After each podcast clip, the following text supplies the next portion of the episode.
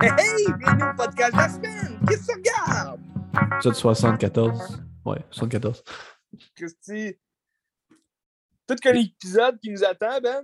Bientôt trois quarts de siècle de- d'épisodes. C'est vrai. Ça ne nous rajeunit pas. Ça ne nous rajeunit pas. À chaque on, on- on- on vieillit à chaque épisode, hein, c'est normal. Oui, OK. Euh, on a des bons films cette semaine, je pense. Hein? très bon film, euh, très bonne nouveauté. euh. Moi aussi. Ouais, t'as eu une grosse semaine chargée de films? Oui, mais tu sais, la semaine passée un petit peu moins, mais cette semaine, regarde, j'en ai plein. J'étais allé au cinéma voir une belle nouveauté que j'ai appréciée. Que je pourrais commencer avec euh, ce, ce petit combo-là que, que ça va ensemble. Dans le fond, c'est le. J'ai été voir Babysitter de, de Monia Chokri. Oui, ça me dit que- quelque chose. Est-ce que tu as vu le premier film de Monia Chokri, La femme de mon frère? Je ne l'ai pas vu encore. Que je te conseille fortement, parce que je l'ai regardé aussi en prévision de- de- d'aller voir au cinéma. Mhm. Ouais, tu t'es préparé. La femme de mon frère, pour moi, c'est un, un très grand film. C'est très, très bon. J'ai- J'ai adoré. Peut-être les thèmes me parlent aussi parce que c'est.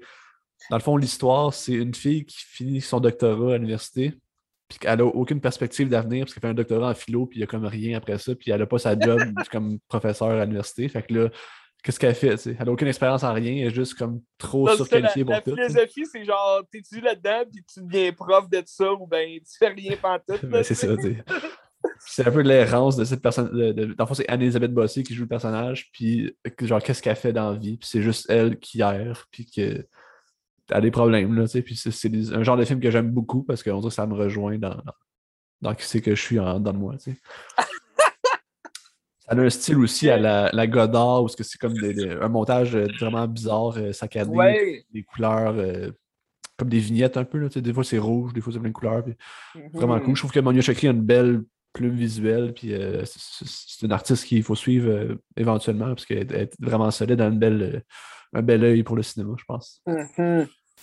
Puis le film se trouve sur Netflix, ou se trouvait sur Netflix, je peux le vérifier. là. Mais Ok, ouais. euh, ça, je te le Il n'y conseille a, pas- y a pas beaucoup de films québécois sur Netflix en plus. euh. Non, c'est ça. Euh, la femme de mon frère. Mais je pense que ça a eu beaucoup de, de bonnes critiques euh, en France aussi. Puis, Mais ça a gagné des Ah. prix à la semaine de la critique, je pense, à Cannes, ou la semaine euh, la Ouais, quinzaine, ça, hein. plus, ouais. la quinzaine, je pense. hein. Ça. Parce que tu sais, c'est une comédie, en même temps, les personnages sont extraordinaires, les dialogues sont extraordinaires. C'est comme.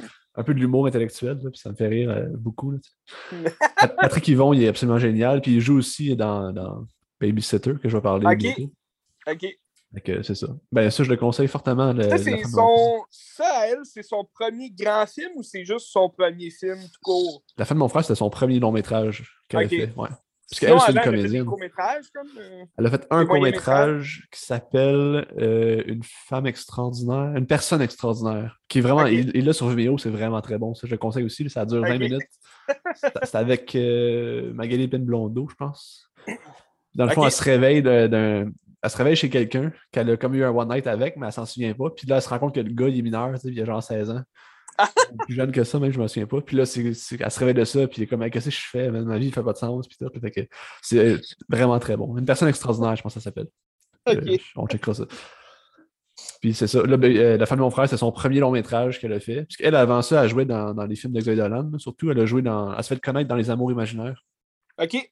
Puis, tu sais, mettons la femme de mon frère et Les Amours imaginaires, je trouve que c'est- c'est très semblable, sauf que. Euh, mettons, il y a plus de contrôle dans la femme de mon frère, il y a plus de maîtrise du médium, je pense, dans la femme de mon frère, puisqu'elle est peut-être plus vieille aussi que Xavier Dolan à l'époque. OK. C'est ça. Je le conseille euh, fortement, fortement, oui. Fait qu'après ça, j'ai été voir Babysitter euh, jeudi, Oui! qui est son dernier. il, il est sorti la semaine passée, c'est ça? Ouais, ça fait deux semaines, je pense, qu'il est sorti. Ah, OK, deux semaines, OK. Ouais. La salle était-tu pleine? Alors, il y avait du monde, mais c'est parce que c'était le dernier jour qu'ils jouaient à Belleuil, puis c'était genre Oh, le, ciné-bébé. là. Il y avait comme des bébés dans la salle. là. C'était comme le, le parent... euh, C'était comme euh, aux parents, là, genre? Ouais, c'est ça. c'est- ouais, les bébés, ils peuvent venir dans la salle, puis t'as comme des affaires pour changer les Puis ouais, couches. c'est ça, puis ça. Les... les lumières sont comme à moitié ouvertes, là. Ouais, un petit peu, ouais. Puis le son Ah, était un petit peu moins fort. Non, mais c'était correct. Le plus gossant dans la salle, c'était pas le bébé, c'est les crises de folle derrière moi qui n'arrêtait pas de parler tout le long. tu sais. Ah, tabarnak! Mais ça. au des- moins, au moins c'était pas un film, euh, tu sais, gros blockbuster avec euh, que le son il est important pis tout. là. Moi, Non, mais le son était correct. là. c'est C'était bon, euh, c'était pas- terrible, le son c'était bon. Là. Ouais, ok. Parce que d'après moi, ça dépend aussi du cinéma là, qui, qui fait ça. Mais j'avais déjà fait l'erreur d'aller voir un film avec un de mes amis, euh, comme à une heure de l'après-midi, là, un vendredi, puis c'était ça. C'était comme aux parents. euh, Ouais, je peut-être que ça s'appelle pour les bébés, ciné-bébé ou je sais pas quoi. Mais il y avait comme deux autres familles dans la salle. On était comme trois, trois gangs, moi et mon ami, puis deux autres familles, avec des jeunes qui, qui, parlaient fort. Puis le- les lumières sont pas fermées pantoute, puis le son est vraiment pas fort. Puis là, t'étais là, fuck, qu'est-ce qu'on fait ici, Euh, au moins, l'avantage, c'est que Babysitter, c'est pas un film pour, euh, mettons, euh, c'est pas un film mainstream. Fait que tu sais qu'il y a moins de gens qui sont attirés vers ça. Fait que ça fait que les familles qui connaissent pas tant ça, ils iront pas voir ça avec des bébés. Fait que c'est correct. ouais. Ben, c'est des, des mamans, tu sais, euh, babysitter. Ouais, c'est ça. Dans le fond, Babysitter, pour moi, c'était, j'ai aimé ça, j'ai trouvé ça très bon, mais pas, pas du calibre de La femme de mon frère. OK. Mais je pense que c'est un film qui va mieux s'apprécier à plusieurs écoutes parce que tu ressors du film avec plus de questions que de réponses. Puis, dans le fond, l'histoire, c'est Patrick Yvon, qui est le conjoint de Monia Chokri dans l'histoire. Puis là, ils ont un enfant, puis tout. Puis là, lui, pendant qu'il il verrait une brosse ou je sais pas trop quoi, il y a comme une reporter de sport qui fait un reportage à télé. Puis là, il s'en va l'embrasser. Vous dites, je t'aime, Chantal. euh, je plus son nom de famille. mais- Puis là, il donne un bec. Puis là, ça devient viral. C'est comme si c'était une agression. Puis Oh, euh, là, là, il faut qu'il fasse des excuses, puis il perd sa job, puis tout. c'est comme une grosse réflexion sur la misogynie euh, culturelle qui est comme ancrée dans la société, tu sais, puis c'est comme normal, mais tu sais, dans- quand tu repenses à ça, pour vrai, ça n'a pas de sens de faire des affaires comme ça. tu sais. Puis C'est comme si ça passe normalement, puis c'est ça. C'est toute Ouais. une réflexion sur ça, le film, sur euh, les agressions, des micro-agressions, mettons, qu'on pourrait faire avec les femmes qui semblent normales, puis qui l'est pas. tu sais Ouais. c'est un film qui va dans tous les sens un peu. Ça, ça va dans le film d'horreur, ça joue fucked up. C'est un style visuel aussi qui est vraiment bizarre comme la femme de mon frère. C'est c'est saccadé, c'est c'est écœurant. Moi, j'ai bien aimé ça. là. Mais euh, c'est pas pour tout le monde. C'est pas pour tout le monde. Mais qu'est-ce qui fait en sorte que justement ça n'a pas le, le calibre de la femme de mon frère? C'est parce que le scénario il est moyennement euh, approfondi ou. euh? Euh, ben moi, je dirais que c'est peut-être plus les thèmes qui m'ont moins rejoint que la femme de mon frère. Peut-être que c'est- c'est plus ça l'enjeu là, pour moi. là. Parce que c'était bon. Là. Je dirais pas que c'était pas bon. là. Mais c'est ça. Ouais. Ça m'a moins rejoint que l'autre, par le- les personnages. Puis là, c'est des jeunes parents qui ont un bébé. Puis je j'ai pas de bébé. Ça- Ça m'intéresse pas dans les bébés. là. Ouais. ça, ça doit. euh, ça doit faire une différence aussi si, admettons, son thème, justement, comme tu dis, c'est comme pour, euh, pour dénoncer ces agissements-là, justement, dans un dans une évolution sociale où euh, on en parle de plus en plus. Ben, Même, je te dirais pas que c'est une dénonciation, c'est plus euh, mettre la lumière sur certains comportements puis de juste Ok. porter à réflexion. Tu sais, C'est pas de juste dire c'est pas correct de faire ça, c'est juste hey, il y a ça qui se passe puis réfléchit. On, réfléchit collectivement à ça. c'est- brillant, c'est brillant. Je pense que c'est essentiel. là. Ouais, je comprends. Mais tu sais, comme, admettons, moi, par exemple, je trouve qu'on on en voit déjà beaucoup tu sais, de ça dans les films en général, là, euh, depuis quelques années. là. depuis surtout le MeToo, il y en a souvent. Je sais pas quand est-ce qu'elle a écrit, admettons, ce scénario-là. Ben, ça, c'est parce que c'est une pièce de théâtre qu'ils ont adaptée. Ah, ok. Fait que je sais pas ça date de quand la pièce, mais ça date pas de, de hier. là, tu sais. Ouais, non, c'est ça. OK. Fait que, OK, ben, ça, ça doit être bon pareil. C'est juste Ouais. que moi, souvent, je suis moins attiré vers ces histoires-là parce que je trouve que, bon, c'est sûr que je suis pas une femme, là, tu sais, euh, peut-être que ça, ça parle plus aux femmes aussi, ce, ce genre de situation-là. Mais je trouve qu'on en parle déjà souvent, tu sais, que ça m'intéresse moins de, de, de replonger dans des films comme ça. Mais en même temps, tu sais, j'ai pas écouté encore euh, La femme de mon frère. Si jamais euh, La femme de mon frère, j'adore ça. euh, C'est sûr que là, je vais me lancer sur sa filmographie. Puis, euh, Je te le conseille. Puis, ah, une affaire que je voulais noter aussi, c'est le, Ouais. tu sais, le male gaze. Quand je parle du male gaze, c'est de quoi je parle? là? ouais, La caméra qui est comme le regard d'un homme depuis toujours, ça a toujours été ça. Ouais. Puis elle joue avec le concept du male gaze. Au départ, c'est tout le temps comme des plans de seins proches, puis c'est vraiment sexy. Puis c'est comme si elle reprend le male gaze, mais en la critiquant, mais en s'en servant en même temps. Puis plus que tu avances dans le film, plus que le regard de la caméra va changer. Puis, puis ça, je trouve ça vraiment brillant. Ça fait réfléchir aussi dans le propos, puis la manière qu'elle filme, puis tout, c'est brillant. Ouais. c'est un peu comme pour rire iro- ironiquement là, du, euh, du Ouais, regard c'est de l'homme. C'est ça. OK. C'est brillant. Ah, je, trouve ça très brillant. Je le conseille. Puis, euh, prochain film, euh, à ce qui paraît, c'est des rumeurs de notre ami euh, Jack Cool. Peut-être que sa blonde va travailler sur son prochain film. Puis Red aussi, peut-être. Ammonia Chakri? Ouais. Ah ouais, c'est déjà annoncé son prochain film? Ben, je sais pas si c'est annoncé, mais moi, c'est Cool qui m'a dit ça. Ça serait quoi le film? Des On rumeurs comme a-tu ça. on- le droit aucune de.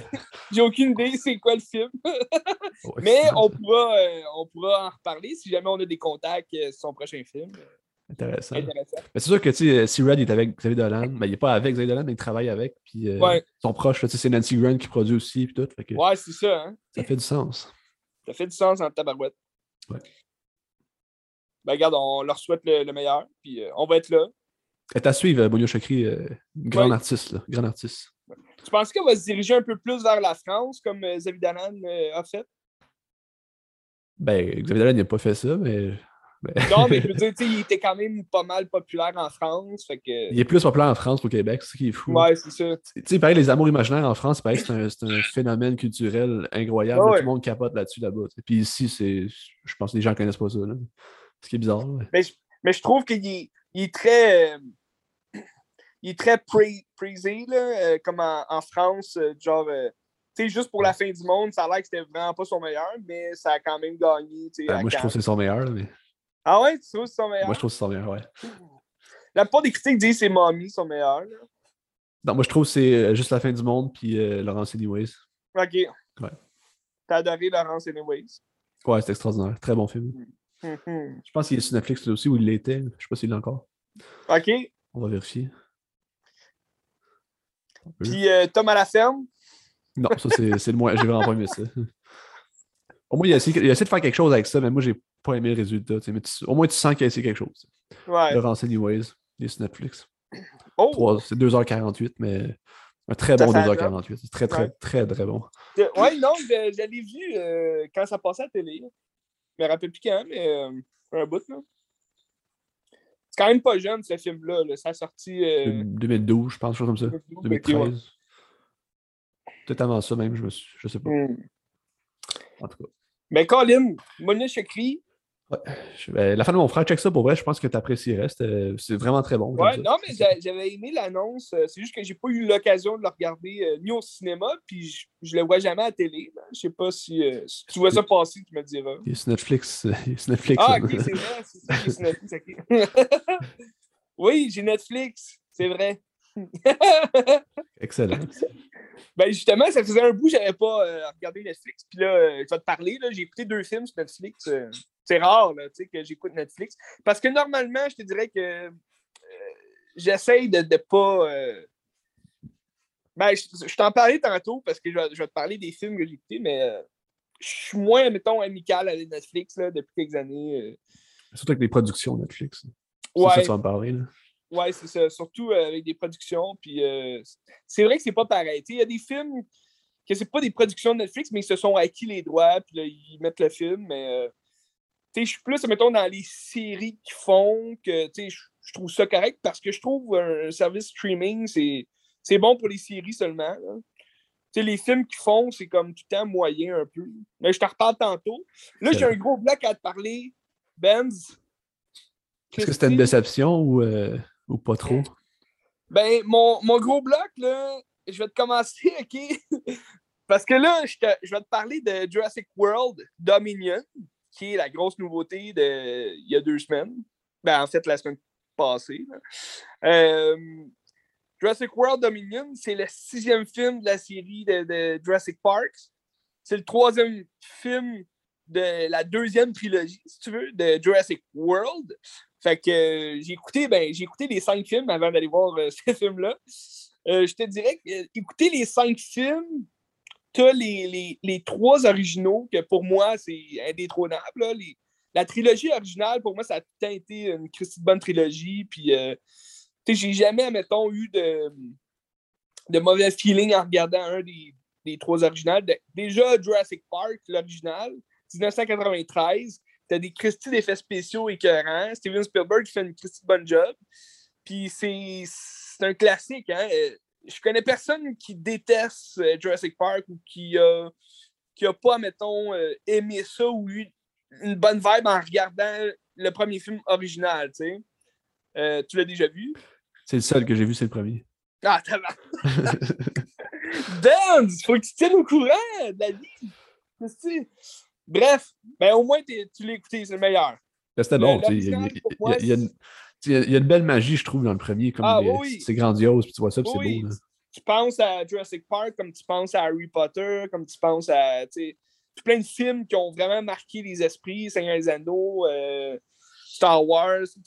C'est un monde complètement imaginaire qui, qui, qui, a été écrit aussi là, par euh, Michael euh, Christian. Christian, c'est ça. Puis, non, non, c'est vraiment étonnant. Après ça, tu as le deuxième qui est sorti, The Lost World. Il a fait un peu moins jasé, tu sais, à travers les années. C'est Spielberg aussi, ça, le deux. Hein? C'est Spielberg aussi, basé sur le deuxième livre de, de Christian, qui est The Lost World. Fait que, dans le fond, c'est ça nous euh, indique qu'il y a une deuxième île avec euh, encore des dinosaures, mais plus en liberté. C'était comme l'île de réserve, si tu veux, là, où qui faisait grandir les dinosaures. Euh, parce que ça parle de clonage. Hein? Jurassic Park, c'est, ils ont cloné plusieurs espèces avec la génétique de dinosaures qu'ils ont trouvé dans des moustiques, comme qui ont été ensevelis sous la, la, la, voyons, le, le sais, ce qui coule des arbres, la sève, comme, qui a comme cristallisé. Puis euh, avec le sang moustique euh, du, euh, du Crétacé, ils ont pu, dans le fond, avoir les, les, ADN différents dinosaures. Puis là, avec ça, ils ont pu créer, en mélangeant d'autres ADN, mettons de grenouilles, puis d'autres espèces reptiliens, si tu veux, ils ont pu recréer un dinosaure, donc cloner ces dinosaures-là. Puis là, dans le fond, ils ont toutes les espèces de dinosaures possibles. Dans le premier film, c'est bon parce que justement, ça nous explique euh, plus en détail comment ils ont créé ça. Puis chacun des dinosaures qu'on voit sont amenés avec une espèce d'explication de c'est quoi le dinosaure? Est-il un carnivore ou c'est un herbivore? Est-ce que c'est quoi son nom? Puis je trouve que c'est très. Euh, ça, ça nous introduit aussi dans le monde du Crétacé avec tous les dinosaures. Puis, c'est très informatif comme film, je trouve. pour un jeune, admettons, ça, ça nous apprend beaucoup de choses sur les dinosaures, mais je sais que dans le temps, j'écoutais Jurassic Park puis je jouais avec mes dinosaures en plastique. C'était populaire à ce temps-là. Je sais pas si aujourd'hui euh, les jeunes jouent encore avec des dinosaures. Je trouve que ça, ça s'est perdu un peu comme art. les dinosaures, on, en parle un peu moins. Euh, ben, c'est parce que j'ai pas d'enfant et je sais pas avec quoi les jeunes jouent. Là, Par exemple, Georges Saint-Pierre. Ah oui, Georges Saint-Pierre adore les dinosaures? C'est un maniaque de dinosaures puis il fait des fouilles archéologiques de dinosaures. Puis tout. Ouais. J'ai déjà voulu, j'ai déjà pensé devenir paléontologiste. Mais euh, on s'en reparlera. T'as fait du théâtre à la place, c'est correct. J'ai fait du théâtre, puis je jouais, je faisais mon Halland Grant justement, euh, à Disney, à Animal Kingdom, j'avais mon chapeau d'Alan Grant, puis je faisais mon Alan. Euh, on va se le dire, Alan Grant, qui est joué par Sam Neill dans le premier film, c'est euh, un des personnages les plus emblématiques de la série. même si on le voit juste ben, maintenant dans trois films, parce qu'il revient dans le Jurassic World Dominion. Mais dans les originaux, il, a été là dans le premier et dans le troisième, comme Laura Dern, qui jouait Ellie Sinclair. Euh, une autre paléontologiste qui est avec lui. Dans le fond, dans le premier film, ils sont un couple, puis euh, les autres sont invités à, à, voir l'île, euh, le Jurassic Park, dans le fond, de, de John Hammond, donc le, vieux millionnaire qui a, qui a, eu cette idée-là de faire un parc d'attractions, si tu veux, avec des dinosaures. C'est comme un parc safari, si tu veux, sur une île vraiment déserte, au loin. Puis euh, il invite aussi Ian Malcolm, qui est joué par Jeff Goldblum, que lui, c'est un mathématicien un peu farfelu. Euh, c'est un homme à femme, puis vraiment bon. Je, l'adore comme personnage. C'est sûrement mon personnage préféré de la série, surtout à cause du premier film. Dans le deuxième film, c'est l'histoire de Ian Malcolm qui, qui retourne, dans le fond, sur. Euh, ben, il retourne pas sur l'île, mais il, s'en va sur la nouvelle île, la deuxième île, Isla Sorna. Puis il retourne sur l'île pour euh, rejoindre sa, blonde qui est là, qui est Julianne Moore. Euh, puis dans le fond, il s'en va pour la sauver. Mais John Hammond, il a demandé à trois autres personnes, dont sa blonde, d'aller faire des recherches sur cette île-là parce que la grosse compagnie de John Hammond, qui est comme son ancienne compagnie, si tu veux, qui a créé, justement, qui a cloné les dinosaures, c'est InGen. Puis InGen, c'est comme la grosse compagnie méchante, si tu veux, de la série. Puis euh, dans le deuxième film, c'est ça, c'est InGen qui s'en vont, c'est comme un groupe armé de chasseurs qui s'en vont sur cette île-là pour ramener des dinosaures. Parce que InGen n'est plus sous le contrôle de John Hammond, qui est le vieux millionnaire, mais sous le contrôle de son neveu, je pense. Puis euh, dans le fond, là, les... Jeff Goldblum, son, son but, c'est d'aller sauver sa blonde parce qu'il veut pas qu'elle se fasse manger sur l'île. Fait que lui, il a peur. Il a eu une mauvaise expérience dans le premier film. Fait que là, il, il veut à tout prix s'éloigner des dinosaures, mais en même temps, il a comme pas le choix d'y retourner. Fait s'en va avec une équipe, euh, dont Vince Vaughn, qui est comme un photographe euh, de Greenpeace, qui va là. Puis, euh, dans le fond, il y a sa fille aussi qui s'est cachée à quelque part. Puis là, il se retrouve là sur l'île. Je trouve que c'est un bon film. tu revois des dinosaures, des nouveaux dinosaures que tu n'avais pas vu dans le premier film. C'est aussi magique. C'est aussi magique, je trouve. Tu sais, as la toune qui revient aussi, puis une nouvelle soundtrack, mais qui est comme en lien avec la première soundtrack de l'original. Puis euh, tu, reprends la, Il y a la touche encore de Spielberg, les belles images qui vont avec la musique. Puis c'est très. C'est impressionnant quand tu vois ça. Le deuxième film est sorti quatre ans plus tard, en 1997. Fait que, les, les effets spéciaux, euh, c'est pratiquement les mêmes, mais encore mieux, je trouve. On, rentre plus dans, ce monde-là, surtout que c'est un parc euh, vraiment comme. Euh, ben, c'est pas un parc, c'est l'île où que les dinosaures sont en liberté. Fait que tu as plus de chances de voir des dinosaures courir ensemble. Puis euh, c'est moins, mettons, huis clos, si tu veux, que Jurassic Park. Même si dans Jurassic Park, Sam Neill avec les jeunes, ils se retrouvent comme coincés sur l'île, puis ils n'ont pas le choix de courir dans, le milieu des dinosaures. Mais le deuxième film reprend vraiment beaucoup de. Ben, je pense qu'il était quand même proche euh, de l'écriture de Christian. Euh, euh, D'après moi, ils ont, vraiment repris ce qui était dans le livre de Lost World. Puis la seule affaire, je pense, qui, a fait en sorte que le deuxième est moins bon, c'est qu'à la fin, ils réussissent à ramener un T-Rex euh, en ville. Euh, je pense qu'ils sont à San Diego, euh, pas San Diego, San Francisco. Fait que tu as comme un T-Rex à la fin du film qui est dans une ville puis qui mange plein de monde puis que c'est. C'est vraiment tout le monde conduit comme des malades, puis il y a des explosions. Fait que ça devient un peu ridicule à la fin. Je pense que ça a été critiqué comme ça. C'est ridicule que le dinosaure soit. excuse un peu comme euh, King Kong, si tu veux. Tu sais, King Kong qui arrive à New York, il fout la merde.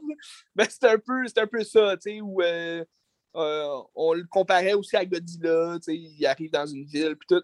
Mais je trouve, moi, c'est vraiment bon. Là. Je veux dire, déjà à la base, l'histoire, c'est ridicule dans le sens que c'est imaginaire, c'est scientifique, scientifiquement impossible, selon moi.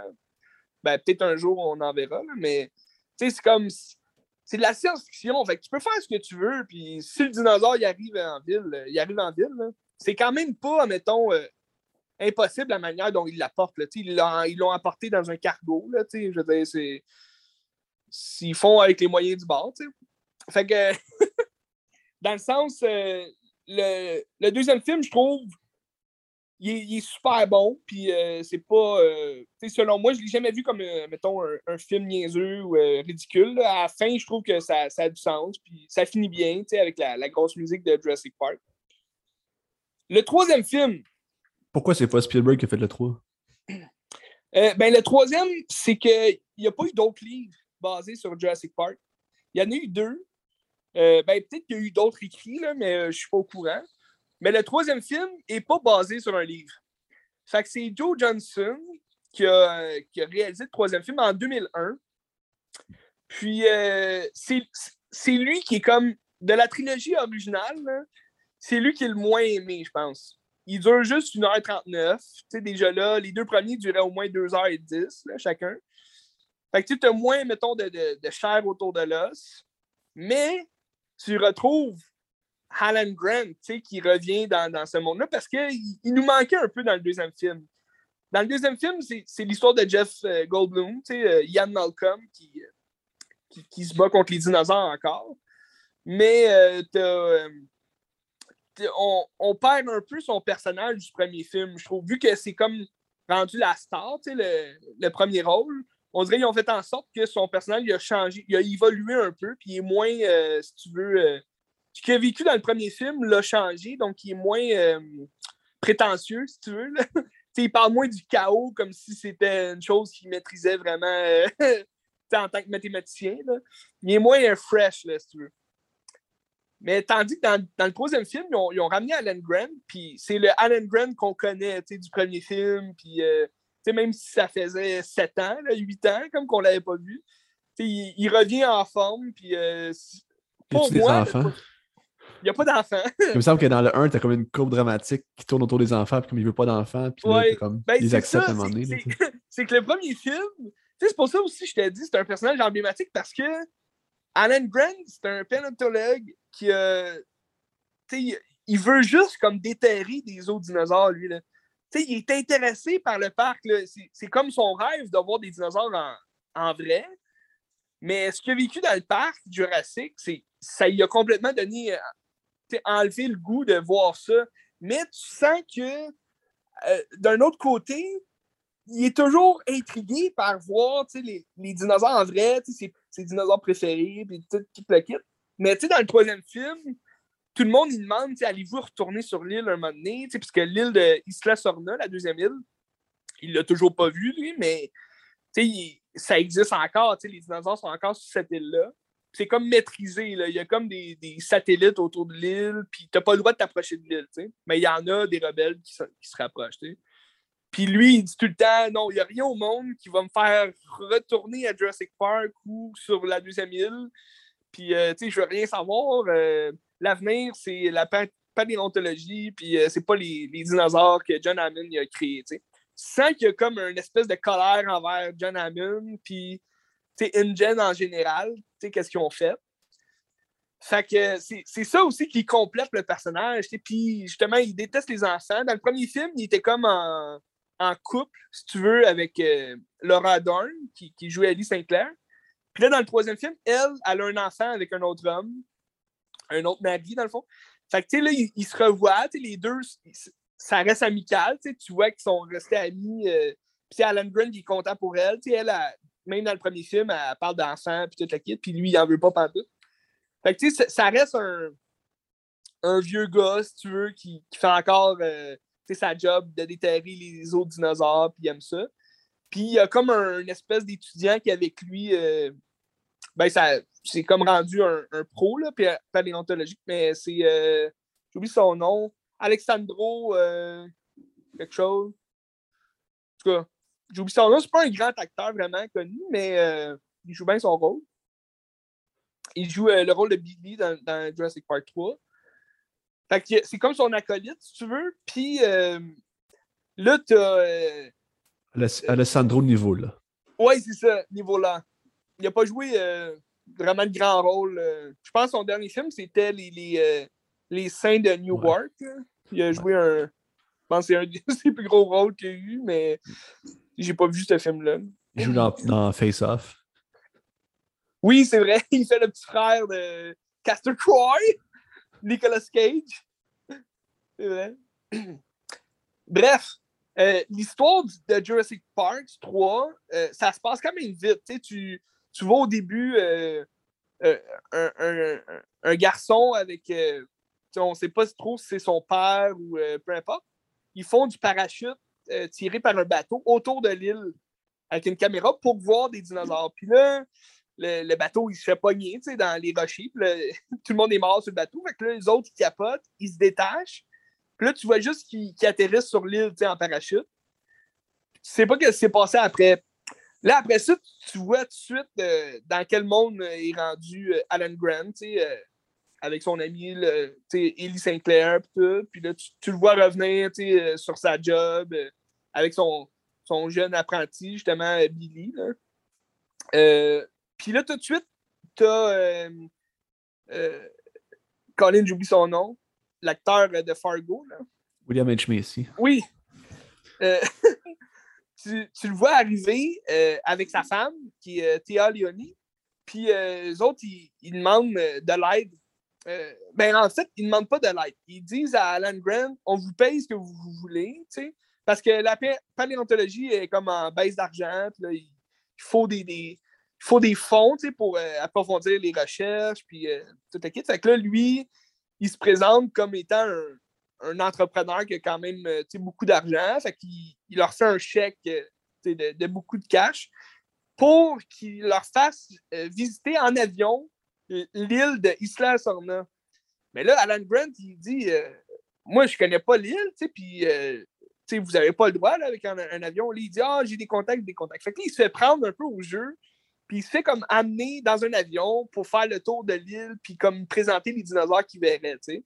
Mais là, il, est comme pas trop sûr s'il va voir des dinosaures. Fait que il prend l'argent quand même parce que son, son, son collègue, Billy, comme on, est en, manque d'argent, il faudrait du cash. Tout. Fait que là, il l'emmène avec lui, puis là, son petit gang dans l'avion. Il y a comme trois gars que tu sais pas trop si tu es des mercenaires, qu'est-ce qu'ils font dans la vie. Puis euh, au final, ben, c'est comme une mise en scène parce que les autres, ils ont perdu leur garçon, qui est le petit garçon du début, qui est comme perdu sur l'île. Fait que là, ils ont amené Alan Grant pour. Euh, parce qu'ils pensaient que c'était lui, euh, admettons, dans le deuxième film, l'histoire de Ian Malcolm. Ils pensaient que c'était Alan Grant. Puis là, ça là, il y a beaucoup de gens qui font, font l'erreur. Fait que là, Alan Grant, il dit Je suis jamais venu sur cette île-là, euh, je connais pas l'île, je sais pas qu'est-ce qui se passe. Puis, euh, dans le fond, l'histoire, c'est ça, ils se crachent tout de suite là, sur l'île, puis euh, ils sont comme pognés là, finalement. Fait que ils vont ils vont s'enfuir pour survivre. Puis là, tu vois des nouveaux dinosaures aussi que tu n'as pas vu dans les deux premiers. des dinosaures moins connus, mais qui sont quand même réputés pour être sauvages. Là. J'oublie les noms, c'est, plus compliqué qu'un T-Rex, mettons. Puis euh, Rex. C'est ça le T-Rex. Tyrannosaure Rex. Juste pour te dire, là. Pour pas que tu demandes. Puis, euh, Puis le troisième film, euh, c'est sûr que tout se, tout se passe vite. T'as l'impression que. Mais tu en 2001, les effets spéciaux étaient meilleurs aussi. Fait que tu mais tu as quand même beaucoup d'effets spéciaux euh, euh, faits à main, là, des, des, comme dans les premiers films. Là, quand tu vois un dinosaure de proche, mais là, tu sens que c'est comme un. c'est un mécanisme. C'est comme dans Jazz, c'est un animatronique, il appelle. C'est ça, ouais, ouais, un animatronique. Ça. Fait que, tu sais, ça fait la job quand même. Puis quand tu vois des dinosaures se battre, tu sais, comme là, t'en voyais pas tant dans les premiers films. Mettons, deux gros dinosaures se battent, puis tuer l'autre. Mais là, dans celle-là, tu as, une bonne scène où est-ce que. Ben, une bonne scène au début, là, que le T-Rex se bat contre le nouveau gros dinosaure, si tu veux, sauvage, que tu n'avais pas vu. Puis euh, le T-Rex, il se fait défoncer la tronche par l'autre dinosaure. Tu vois que là, le, nouveau dinosaure, il, est vraiment plus fort que le T-Rex. Fait que là, ça, ça te met un peu plus d'adrénaline dans le corps. Mais tu as des bonnes. Euh, as des bonnes scènes de rappel que tu aimais ça dans les premiers films. Mettons, dans les deux originaux, là, les, deux premiers films, tu as, des scènes avec euh, des raptors. C'est les scènes les plus emblématiques de la série. De, sûrement que tu t'en rappelles, dans le premier film, les raptors dans la cuisine, c'est. Ils sont dans la cuisine, les deux jeunes, puis ils s'enfuient des raptors, puis ils se cachent, puis les raptors, ils ouvrent les portes. C'est écœurant. Dans le deuxième, tu as une scène où que Jeff Goldblum avec euh, sa, blonde sa fille, euh, ils sont comme pris en chasse par des raptors, puis ils finissent euh, près d'une cabane, puis il y a une voiture, c'est une vieille voiture euh, toute pétée. Puis les raptors, ils grimpent là-dessus, puis tout défonce, puis c'est vraiment des bonnes scènes de, de, chasse, puis c'est effrayant aussi, l'idée derrière Jurassic Park, c'est non seulement un film de, science-fiction, c'est devenu plus familial euh, avec le temps, mais la première fois que c'est sorti, c'était pour. Un rappel à Jazz, justement, tu parlais de Jazz, C'est un rappel à un film d'horreur. C'est une situation d'horreur aussi. Là. Tu te retrouves sur une île euh, close, il n'y a, pas de moyen de t'échapper, puis tu es en proie à des dinosaures. Là. genre, tu vas te faire bouffer. Il y a des gens qui se font bouffer. Fait que, c'est c'est pas un film, mettons, euh, familial où que, tu fais ça écouter à tes. Mais on l'a quand même vu jeune, je veux dire, moi, j'ai grandi avec ça, mais ouais, pas tout. mais, tu sais, mettons, tu veux faire. Euh, tu veux mettre un petit film à ton fils de 4 ans, c'est peut-être pas le meilleur film, parce dans le deuxième film, là, je me rappelle, je pense que c'est mon grand cousin, il, avait quand même euh, été euh, perturbé par euh, une des scènes du deuxième film que le gars, il se fait. C'est un, un, gentil monsieur, mais parce que c'est comme un, ami de, de Ian Malcolm, de la vedette du film. Puis il essaye de sauver. C'est comme une scène vraiment que moi, j'adore cette scène-là dans le deuxième film. C'est une des plus grosses scènes du deuxième. ils ont comme une grosse roulotte. Ils sont comme enfermés dedans parce qu'ils ont, ils ont, euh, voulu sauver euh, le petit du T-Rex.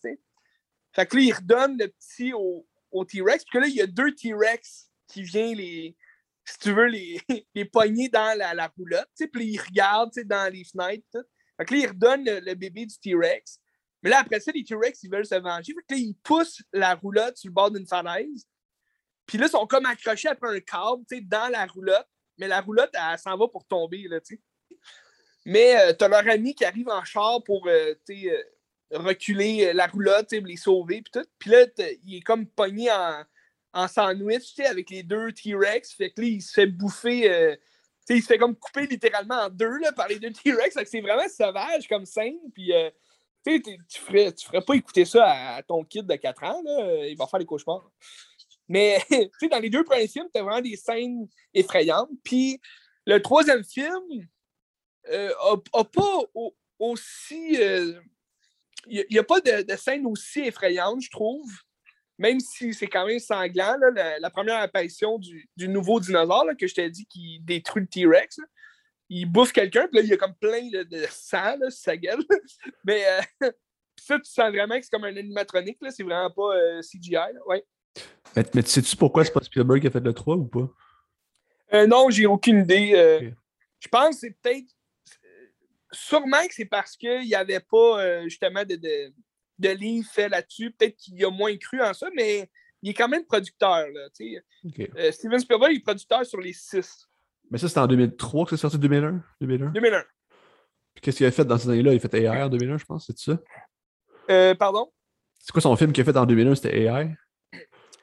il y a eu ça, puis je pense qu'il y a eu Rapport minoritaire dans ces coins-là. Spielberg. Ouais. Réalisateur 2001. Ah, il a fait Arrête-moi si tu peux, rapport minoritaire, AI 2001 aussi. Il était quand même pas mal occupé, moi. Sur de Ryan 98, ouais, c'est ça. Wow, wow, wow. OK. ça fait un job, mais c'est ça, il est producteur. Euh, peut-être aussi qu'il voulait changer d'horizon. Peut-être qu'il se disait, ouais, un troisième film, euh, c'est moyen. Mais je trouve, tu sais, Joe Johnson, il a quand même fait une bonne job. Mais c'est sûr que ça manque l'espèce de vision de, de, Spielberg. Euh, ça manque de plan un peu à la, à la Jurassic Park, justement, qu'on connaît. Mais tu as une critique scène. Euh, moi, je trouve que c'est la meilleure scène du troisième film, avec. Euh, c'est des. que j'oublie les noms, mais c'est ceux qui volent, les, les, espèces d'oiseaux dinosaures. Là. C'est des euh, ptérodactyles, c'est ça que t'appelles Oui, euh, ptérodactyles, c'est ça. Est-ce que tu es un pro des dinosaures, Benz? Non, c'est à cause de Pokémon. Ah, Aérodactyle, c'est un Pokémon, puis je me rappelle. c'est pas Charizard qui vole, là, comme ça? Et aussi, mais t'as Aérodactyle, qui est un Pokémon ah, euh, genre dinosaure de même, puis... Je connais pas. Ptérodactyle, c'est ça. ben, en tout cas, les ptérodactyles, moi, j'ai toujours été fasciné par eux, puis t'en vois pas tant. Dans le premier film, même, t'en vois aucun. Euh, dans, le deuxième, t'en vois euh, comme à la fin qui vole. Puis dans le troisième, tu as vraiment une scène d'attaque. Comme il, chasse vraiment. Puis c'est avec euh, justement le personnage d'Alexandro Nivola. Nivola, qui, qui, se fait comme chasser par ces dinosaures-là. Puis avec le, petit jeune aussi, l'enfant de, de ce film-là il se fait comme pogner par le petit rodactyle, amené à ses petits, ah, tout le monde capote. Mais c'est vraiment une scène impressionnante, je trouve. C'est vraiment c'est la scène la plus, euh, la plus poignante, je trouve, euh, du film. Mais en même temps, c'est pas n'importe qui qui peut remplacer Spielberg. Puis dans personne ne peut remplacer Spielberg au niveau de la réalisation. Exact. C'est dur. C'est ça. Puis je me suis toujours dit aussi, ah, ça aurait été quoi, tu sais, le film, si Spielberg avait dit, oui, j'embarque, c'est moi le réalisateur est-ce que ça aurait été le même scénario? Est-ce que il aurait duré plus longtemps? Y aurait-tu eu cette scène-là de ptérodactyle? On le saura peut-être jamais. Mais je trouve que le, Jurassic Park 3, ça finissait bien la, série, dans le sens que à la fin, ça finit comme la fin du premier, mais avec des dinosaures. dans, dans le premier film, euh, tu vois, parce que la théorie aussi du, du premier film, l'idée derrière ça, c'est euh, de parler d'évolution aussi, puis euh, de parler de, Alan Grant, euh, sa théorie sur les dinosaures, c'était que sont devenus les oiseaux, si tu veux. les oiseaux sont, sont l'héritier des dinosaures parce que les dinosaures ont tout le temps réagi comme des oiseaux, mettons en groupe, ils se déplaçaient en troupeau, puis il y avait comme des sens un peu comme les, les raptors, il y avait des sens un peu euh, aux oiseaux. Euh, comme les griffes, ils ont toutes comme des griffes euh, d'oiseaux. fait que lui, sa théorie, c'est comme les oiseaux sont vraiment les descendants des dinosaures. Puis à la fin, quand, quand ils sauvent de l'île, Jurassic Park, il regarde derrière dans le hublot de l'hélicoptère, puis il voit un gang d'oiseaux comme voler, puis là, avec la musique de Jurassic Park. Fait que là, t'as comme cette image-là des oiseaux, puis il comme hmm, l'évolution. Puis dans le troisième film, quand ils sont sauvés, ils regardent dans le hublot, puis ils voient des ptérodactyles qui sont en liberté. Puis, euh, parce que quand ils sont en proie aux, aux ptérodactyles, ils sont dans une cage, si tu veux c'est comme une cage que InGene avait faite sur cette île-là pour euh, contenir les, les ptérodactyles. Puis là, cette cage-là est, détruite. Fait là, les ptérodactyles, ils volent, puis ils s'enfuient. Là, ils, regardent derrière, puis ils voient comme les ptérodactyles dans le ciel. C'est un peu ridicule, là. tu sais pas trop où ils vont. Mais là, le jeune, il dit Ils vont où, tu sais, M. Grant? Puis là, Alan, il fait juste dire hmm, trouver un nouveau lieu, une, nouvelle maison où habiter. Fait que t'es comme, dans, ta tête, t'es comme, ah, ben, c'est l'évolution de, de toutes choses. Fait que je trouve que ça finit bien quand même la, la première trilogie. En 2015, ils ont eu l'idée de ramener ça. C'était comme le, le, gros pic de tout ce qui était euh, reboot, euh, remake. Là, je trouve que c'est quand même une brillante idée de faire juste euh, une, une sequel, mais comme pas trop en lien avec le premier film. Des rappels quand même ici et là. C'est très nostalgique, le premier Jurassic World. Spielberg, est-tu euh, impliqué comme en production ou pas? Oui, oui. Spielberg est producteur, je pense qu'il est exécutif producteur sur euh, toutes les, les, Jurassic euh, World. Je sais pas à quel point il est, il est dans l'équipe. Peut-être qu'il fait juste mettre de l'argent et il dit faites ce que vous voulez, mais je ne sais pas à quel point est-ce qu'il il, s'implique dans le projet. Jurassic World, euh, tu voyais aucun des personnages principaux de la, première trilogie. Euh, c'était très nostalgique, par exemple, avec la musique. Puis, euh, il, il, retourne. Jurassic World, c'est qu'ils ont, ils ont recréé le, parc Jurassique sur la, la première île, qui J'oublie son nom. Isla. Euh, Isla Nuerta. On va le trouver. On va le trouver. C'est Sorna, puis Isla. Isla Sorna, puis. De, Jurassic Park 1, là. Ouais. On va le trouver. Bonne question, il y a un blanc. On va le trouver. Jurassic Park. Hmm. Ben, vas-y, continue, je vais le trouver. OK. Puis, euh, dans le fond, ils, reconstruisent, ils ont reconstruit le parc, puis là, ça marche full pin. Il y a, plein de touristes qui vont là. Puis, dans le fond, c'est un autre milliardaire euh, qui s'est approprié l'idée de John Hammond, puis tout ce qui est euh, InGen, ça a comme été mis de côté un peu. fait que c'est un autre milliardaire complètement qui a eu les droits, justement, de, de recréer ça, de recloner ça. Puis, ben, les droits, je veux dire, l'espèce de côté euh, moral, qui est plus approché par Ian Malcolm dans le premier film, c'est que tu n'as pas le droit de jouer avec la nature, puis c'est la nature qui a fait en sorte que les dinosaures disparaissent, fait que tu n'as pas le droit de comme, reproduire ça. C'est une aberration de la nature, si tu veux. Fait que là, dans le Jurassic World, ben, c'est l'idée qu'on on oublie ça, puis c'est comme fantastique. Puis là, il y a plein de touristes, c'est comme un peu euh, Disney World. tu Euh, t'as plein d'attractions, des dinosaures, toute l'équipe. T'as plein de familles. Fait que là, l'île est pleine, tu sais. T'as trouvé le nom de l'île, finalement? Isla Nublar. Nublar, c'est ça. Je, savais que c'était un M. Nublar, puis Isla Sorna. OK. Fait que là, t'as cette île-là, euh, que là, le Jurassic Park, puis là, ils ont, ils ont, appelé ça Jurassic World, tu sais. Fait le monde jurassique, un peu comme le monde de Disney. Tu sais. Moi, je suis allé à Disney récemment, fait j'avais comme en tête, ah, ben c'est comme Disney, tu sais, ils, ont... ils se sont basés un peu sur, euh, sur le parc. Tu as des ballons, des dinosaures, toute l'équipe. Fait que, euh, puis là, ça marche full pin, puis l'histoire, dans le fond, du, du film, c'est deux jeunes qui s'en vont voir leur tante à ce parc-là, parce que leur tante, c'est comme la, la, la, la, chef, si tu veux, de la sécurité, puis tout ce qui est fond, c'est la sous-chef, si tu veux, du gros boss qui est le milliardaire. Tu sais, que lui, il fait juste dire Ah, créez-moi un, gros dinosaure, là, puis euh, je mets de l'argent, puis tout. Puis l'idée derrière ça, c'est que là, ils ont créé euh, une nouvelle race de dinosaures qui n'existe pas. Fait que c'est comme un mélange de T-Rex, d'autres affaires, puis comme. C'est un, un, grand. Il est albinos en plus. Il dit Ah, il va, il va effrayer tout le monde. Puis l'idée derrière ça, c'est de tout le temps comme grossir la peur chez les jeunes. Fait que là, ils ont construit, euh, ils ont vraiment inventé un dinosaure euh, de toutes pièces pour faire peur encore plus. Puis, euh, le, dans le fond, le personnage, le, seul personnage de la première trilogie qu'on revoit, c'est le chinois qui est celui qui a, qui a, créé les dinosaures dans le premier film.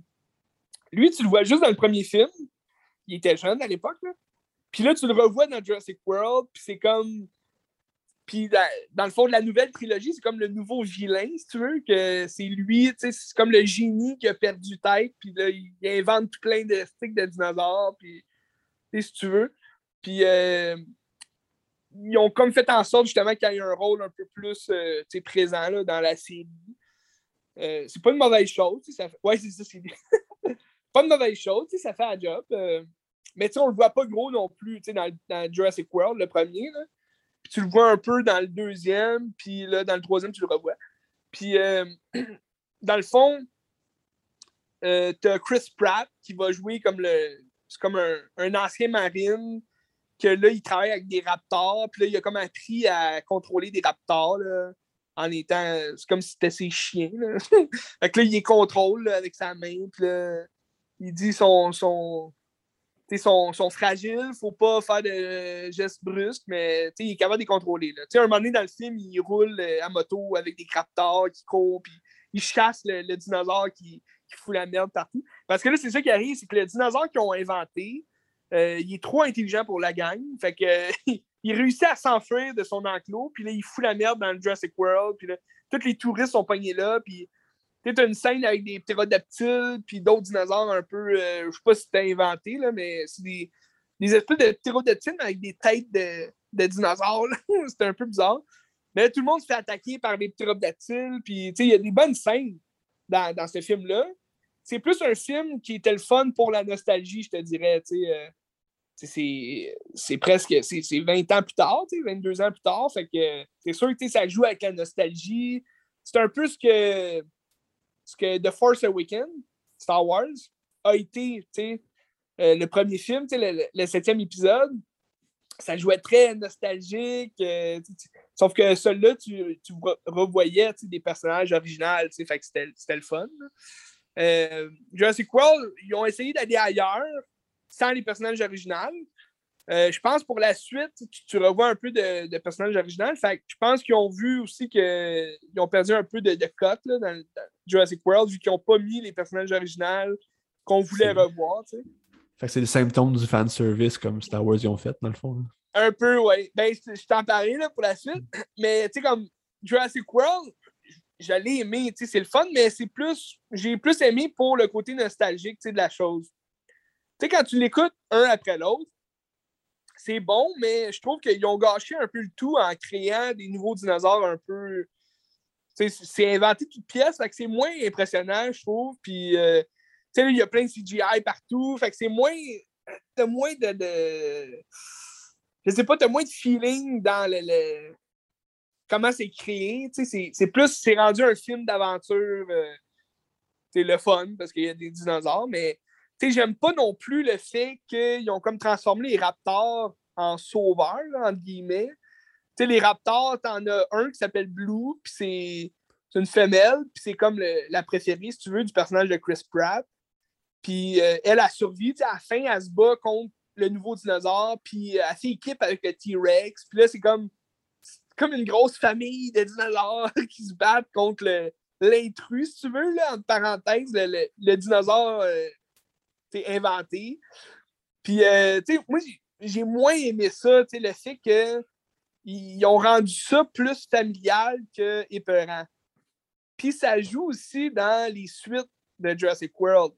Parce que dans le deuxième, qui s'appelle Fallen Kingdom, qui est vraiment le, le moins bon de toute la gang, tu sais, les six, c'est. Fallen Kingdom, c'est vraiment celui que j'aime le moins. Je l'avais quand même aimé quand je l'avais vu au cinéma. Je trouvais que. sais, autant Jurassic World euh, était nostalgique pour le premier film, je trouve que Fallen Kingdom, qui est Jurassic World Fallen Kingdom, euh, je trouve qu'il reprend un peu plus de thèmes du deuxième film. Mais dans le fond, ils ont juste fait un espèce de reboot du deuxième parce que c'est exactement la même affaire. Euh, ça commence qu'ils s'en vont sur sur l'île Isla Nubla, pour sauver les dinosaures qui sont sur cette île-là, parce qu'il y a un volcan sur cette île-là qui s'est euh, réveillé. Puis là, il y, a, comme toute l'idée de est-ce qu'on laisse les dinosaures mourir sur l'île ou on les sauve, C'est comme laisser la nature faire son œuvre, encore. Encore une fois, les faire disparaître. Puis là, tu as euh, Chris Pratt puis euh, Bryce Dallas Howard qui joue la fille, l'autre personnage principal, qui, est la tante des jeunes dans le premier film. Elle, c'est comme une ancienne blonde, si tu veux, de Chris Pratt. les deux font équipe dans le premier film pour retrouver les, ses jeunes neveux, puis entre-temps, ben, capturer le dinosaure. Mais elle, dans le premier film, elle est comme un peu nowhere. Elle est en jupe dans le jeune, en talons hauts. Fait que, elle fait pas grand-chose, sauf à la fin, elle court en talons hauts euh, pour attirer le T-Rex.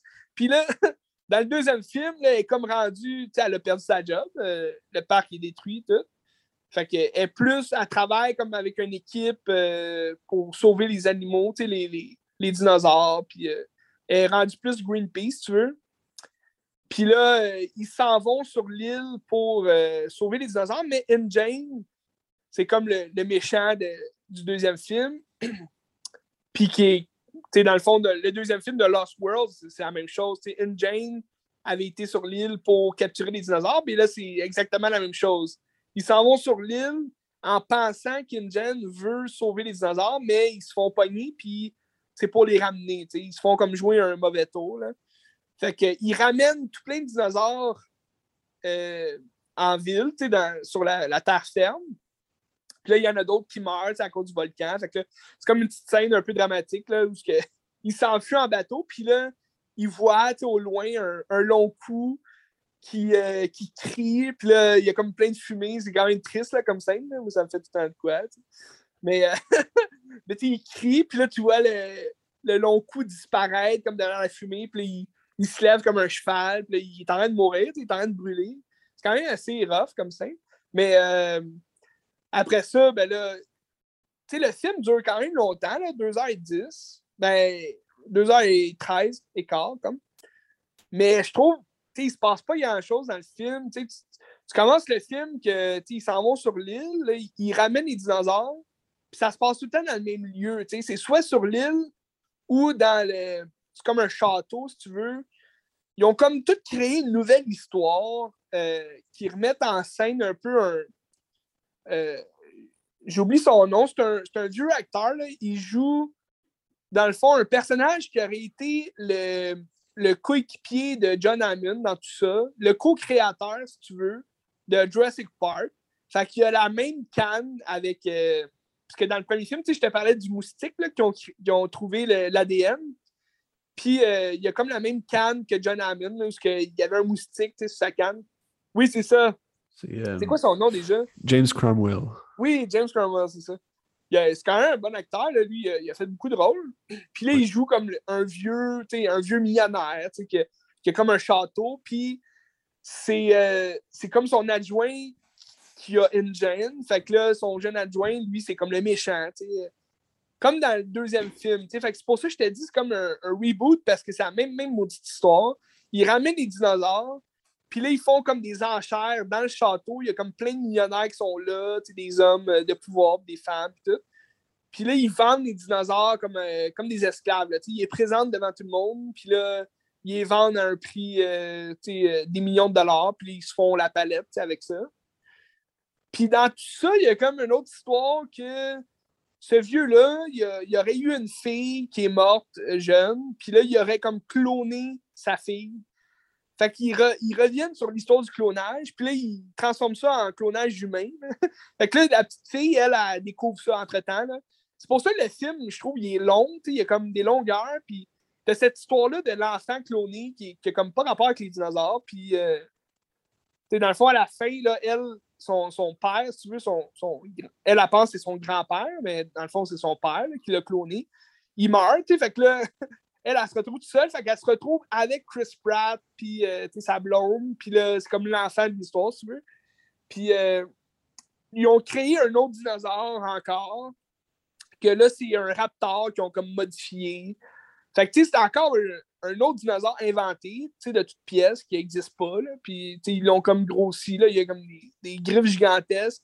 Fait que, tu sais, tout ça, ça, ça vient jouer, euh, sur le fait qu'ils ont essayé de reprendre The Lost World, faire un reboot de, de Lost World, mais en, ajoutant justement la différence qu'ils ont faite avec Jurassic World, le premier. Puis tout ça, ça ne fonctionne pas selon moi. Là. Puis c'est endormant. Je m'endors tout le temps, ce film-là. Je sais pas pourquoi. il y a comme une espèce de. Il y a, des bonnes scènes d'action, mais c'est pas. euh, c'est- pas. euh, euh, comment dire, mémorable. Je sais pas, ça te reste pas en tête. tu sais. C'est pas aussi nostalgique que le premier Jurassic World. Puis c'est pas aussi. euh, euh, flamboyant que The Lost World, tu sais, qui ont essayé de, rebooter. Fait que là, on, s'attendait euh, à ce que le dernier film, Jurassic World Dominion, soit écœurant. Parce qu'à la fin de Fallen Kingdom, la jeune fille qui a été clonée, se- voit en les dinosaures. Elle se dit, aïe, aïe, suis comme eux, tu j'ai été clonée. Fait qu'elle, elle les libère complètement. Puis là, à la fin, ben là, les autres, tous les méchants millionnaires, ils se font tous bouffer, ils se font tous euh, ramasser par les dinosaures. Puis là, les dinosaures s'enfuient dans la nature, puis là, c'est comme, à la fin, c'est le monde euh, jurassique commence, tu sais, si tu veux, puis c'est comme euh, en intro au début du film, puis à la fin, tu as Jeff Goldblum qui est revenu dans son rôle de Ian Malcolm. Puis lui, tu le voyais parler dans l'annonce, puis tout le monde pensait qu'elle allait avoir un, rôle significatif dans le film, tu sais. Là, je parle de Fallen Kingdom. Puis finalement, il fait juste parler au début puis à la fin. c'est comme le narrateur, si tu veux, du film. Mais c'était bon, tu sais, j'ai aimé ça le revoir, mais il n'y a comme pas de rôle significatif. Puis là, à la fin, il fait juste dire euh, c'est la loi de la, nature. Il reprend une phrase qu'il a dit dans le premier film euh, la vie trouve toujours un chemin. Tu sais. Puis là, il dit la vie trouve toujours un chemin, euh, bienvenue dans le monde jurassique. c'est comme le, le début du monde jurassique, si tu veux. Puis là, tu t'attends à ce que euh, Dominion, ce soit vraiment l'enfer sur Terre. Les dinosaures euh, tuent tout le monde, puis tout le monde essaie de chasser les dinosaures. Puis, euh, je sais pas si tu as vu les critiques, là. C'est dégueulasse, je pense, c'est critique. Hein? Tout ce que les j'ai vu, critiques c'était sont désastreuses. Euh, ça dit que c'est le pire film, tu sais, dans le fond, les, les pires critiques. Je dirais pas que c'est le pire film, de Jurassic. Je dirais, en général, c'est un bon film. T'as des bonnes scènes d'action. euh, C'est un film qui dure 2h23, fait qu'il est quand même assez, euh, 2h27, fait qu'il est quand même assez long.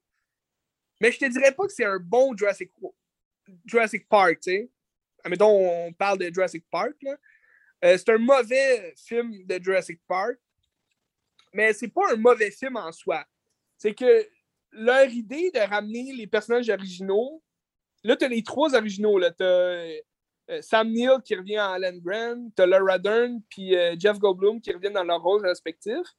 Puis moi, j'attendais ça depuis longtemps parce que c'est les personnages de la série emblématiques. Il n'y avait pas le choix pour conclure le, la saga, souvent en parenthèse, de Jurassic Park. fallait qu'ils reviennent. Puis entre ça, tu as les nouveaux personnages de Chris Pratt puis sa blonde surtout. Puis dans cela, tu revois la petite fille qui est comme le clone. Tu revois quelques personnages des autres Jurassic World, mais il n'y a pas eu de, trio. Il aurait dû faire, mettons, un trio pour. Euh, mettons, ils veulent rappeler Jurassic Park, ben, ils font un trio de personnages qui reviennent à chaque film. Mais là, c'est vraiment juste ces deux personnages-là, le couple, qui reviennent. Puis là, ils ont, la petite fille avec eux, fait qu'ils l'élèvent comme leur propre fille, Mais elle est comme recherchée par tout le monde dans, le monde entier. Puis là, tu as, le film qui débute. Moi, je trouve, pour qu'un film soit vraiment bon, faut que l'intro soit écœurante. Il faut que le, début du film soit poignant puis que ça te dit OK, ça va être un de bon film. Puis je trouve l'intro, c'est décevant parce que euh, je trouve que c'est la chose la plus décevante du film, l'intro, puis la, à la fin. Tu as comme une narration mais c'est une narration un peu amateur d'une journaliste qui parle, puis qui nous explique le monde dans lequel elle vit, où ce que les dinosaures sont là, tu sais, puis c'est comme des images vraiment filmées amateurs, c'est vraiment dégueulasse, là, comme, comme documentaire ou je sais pas quoi, C'est comme un reportage qu'ils ont voulu faire, mais c'est dégueu, c'est comme une fille qui parle seule, puis... Euh, en tout cas, je comprenais pas pourquoi ils ont fait ça. Moi, j'aurais aimé, mettons, voir euh, soit des lecteurs de nouvelles qui nous racontent ça. Ça aurait eu plus de liens. Là, c'est une journaliste qui raconte euh, le monde, les dinosaures sont en liberté, puis là, il y a des chasseurs. Mais c'est comme un. Euh, c'est comme un narrateur, genre, mais ça marche pas. Pourquoi tu nous racontes ça en reportage? C'est un peu bizarre. Puis à la fin aussi, c'est comme ça nous raconte où est-ce que les personnages sont rendus dans leur vie, mais ça n'a pas rapport. C'est comme, c'est qui les autres? Pourquoi moi, en tant que spectateur de ton reportage, je connaîtrais ces gens-là? fait que là, t'as ça qui me déçoit déjà au départ. Puis là, je suis là, bon, ça va être moyen comme film. Puis là, après ça, tu, rentres dans l'histoire de justement le, couple avec la petite fille. là, c'est quand même assez long. C'est long avant qu'il débute l'histoire, euh, l'action. Parce que là, tu comme le. Il essaie de cacher la petite fille qui est clonée parce que tout le monde la recherche, tu sais. Vu que c'est comme la première fille clonée au monde. Puis là, tu comme le, le Raptor Blue qui est encore là, tu sais, autour. C'est pas trop qu'est-ce qu'il veut. Tu sais, il, il, est rendu avec un bébé, tu sais. Fait que là, les deux chassent là, autour de leur cabane qui est comme dans le Nevada, dans la neige, tout le kit. Fait que c'est un peu étrange là, comme situation. Puis là, tu, tu pars complètement ailleurs, puis tu retrouves les personnages originaux. C'est Sam Neill qui revoit son amie Ellie Sinclair, que là, elle est plus mariée. Fait que là, ah, ils vont peut-être finir ensemble finalement. Fait que là, lui, Alan Grant, qui est le personnage le plus emblématique de la série, selon moi, que tout le monde attendait de voir, euh, ils ont raté un peu son, euh, son approche dans le film parce que on retrouve pas le Alan Grant, justement, qu'on euh, qu'on connaît euh, pour ses, euh, ces espèces de. de sais comment il réagit à chaque fois que on parle d'animaux, de, dinosaures ou d'enfants. On retrouve pas ce Alan Grant-là parce que probablement, il ne parle pas d'enfants. Il fait pas de retour, mettons, s'il y a eu des enfants ou non. Il fait pas de retour sur le fait qu'il veut plus rien savoir des dinosaures, en vrai on ne connaît pas, mettons, son, euh, sa réaction face aux, dinosaures qui sont en liberté partout dans le monde. Il fait juste comme retrouver son, Ellie Sinclair, puis il est comme amoureux encore d'elle, fait qu'il la suit partout dans ses aventures. Là, c'est comme Ah, viens avec moi, Alan, j'ai besoin de toi. Ok, j'arrive, tu sais. Mais il n'y a comme pas de retour à, à, son impression face à ça, tu sais. Ça, j'ai trouvé ça décevant un peu. C'est comme s'il est là juste pour être là, puis il s'en fout. C'est ça, tu sais, t'as comme pas de. Son personnage, on dirait, on le retrouve pas dans celle-là. C'est vrai qu'il a vieilli, tu sais, oui, il a de l'expérience derrière lui, mais j'aurais aimé ça, mettons, revoir des, justement le côté nostalgique du premier Jurassic World. Il aurait fallu que ce soit dans ce film-là, tu sais. Mais c'est ce film-là, justement, qui a le moins de nostalgie au premier film. même s'il y a les originaux, tu comprends-tu l'idée un peu ratée? C'est que c'est lui qui ferme, qui conclut la saga, mais c'est comme le seul que. Il n'y a pas de musique nostalgique vraiment des premiers films. Il l'a un peu, quand il réussit à mettre un exploit, il y a, a la musique à la fin un peu, mais elle dure comme 5 secondes, puis après ça, il change complètement de soundtrack, puis c'est rendu comme une nouvelle soundtrack. Ça, je trouve ça décevant. Euh, surtout que c'est pas une soundtrack comme. Je sais pas si c'est sûrement pas John Williams là, qui a fait cette, euh, cette soundtrack-là. Puis euh, ça manque d'effet. Tu ne te souviendras pas de la soundtrack du dernier Jurassic World, Dominion. Autant que tu te souviens, mettons, de la soundtrack de, du premier Jurassic Park, de John Williams. Puis. Ah, c'est Michael Giacchino. Je connais pas. Ben, il a fait Batman. C'est peu qui a fait Batman? Euh, c'est lui qui Oui, c'est lui. Euh, un peu. Euh, compositeur de Batman, c'est lui. Ouais. Ok. C'était quand même bon, Batman, mais il aurait dû se reprendre pour Jurassic World. Ouais. En tout cas. Bref. Euh, le film en tant que tel, euh, tu t'attends à voir beaucoup de dinosaures euh, vu qu'ils sont en liberté. Puis tu t'attends à voir vraiment comme. Euh, euh excusez, j'ai eu un appel en même temps. Euh, tu t'attends à voir des scènes vraiment cruelles où les dinosaures bouffent des, des gens normaux dans la rue qui n'ont rien fait. Mais finalement, non, tu vois pas de. Tu vois rien de. tu vois rien d'excitant avec les dinosaures. Tu vois. Suis trop les personnages, je trouve, dans leur aventure. Puis tout ce qui a rapport au personnage. Tu euh, as des bonnes scènes d'action, dont un rappel avec les Raptors puis Chris Pratt sa moto, qui est quand même une bonne scène d'action. Mais c'est pas une bonne scène de, Jurassic Park, mettons. Euh, tu te rappellerais pas de cette scène-là en tant que Jurassic World Dominion. Tu te rappellerais que ah, c'est une bonne scène d'action en moto. Euh, euh, c'est pas, mettons, ça rappelle pas, mettons, les bonnes scènes de Raptor qu'on a eues dans les deux premiers films. Je sais pas si tu comprends ce que je veux dire. Tu sais, t'as comme des scènes mythiques de la saga Jurassic Park que c'est inoubliable, tu sais, cette scène-là. Tu vas t'en souvenir pour le restant de ta vie, tu sais. Mais dans Jurassic World Dominion, t'as pas ces scènes-là. On dirait qu'ils ont comme trop mis d'action, euh, je sais pas, d'explosion, de. Tu sais, parce que là, les humains, ils se tirent dessus en même temps. C'est moins, mettons, la survie de l'homme face euh, à l'espèce en, l'espèce euh, ressuscitée, si tu veux, le, dinosaure. C'est comme les humains qui s'affrontent pour qui va attraper les dinosaures pour euh, en faire ce qu'ils veulent. c'est ça que j'aime moins. Puis ils ont, ils, ont, pris beaucoup de temps dans le scénario pour monter une histoire à travers des sauterelles des sauterelles qui auraient été au, temps du Crétacé. Puis là, c'est un peu bizarre. Des sauterelles, on s'en fout.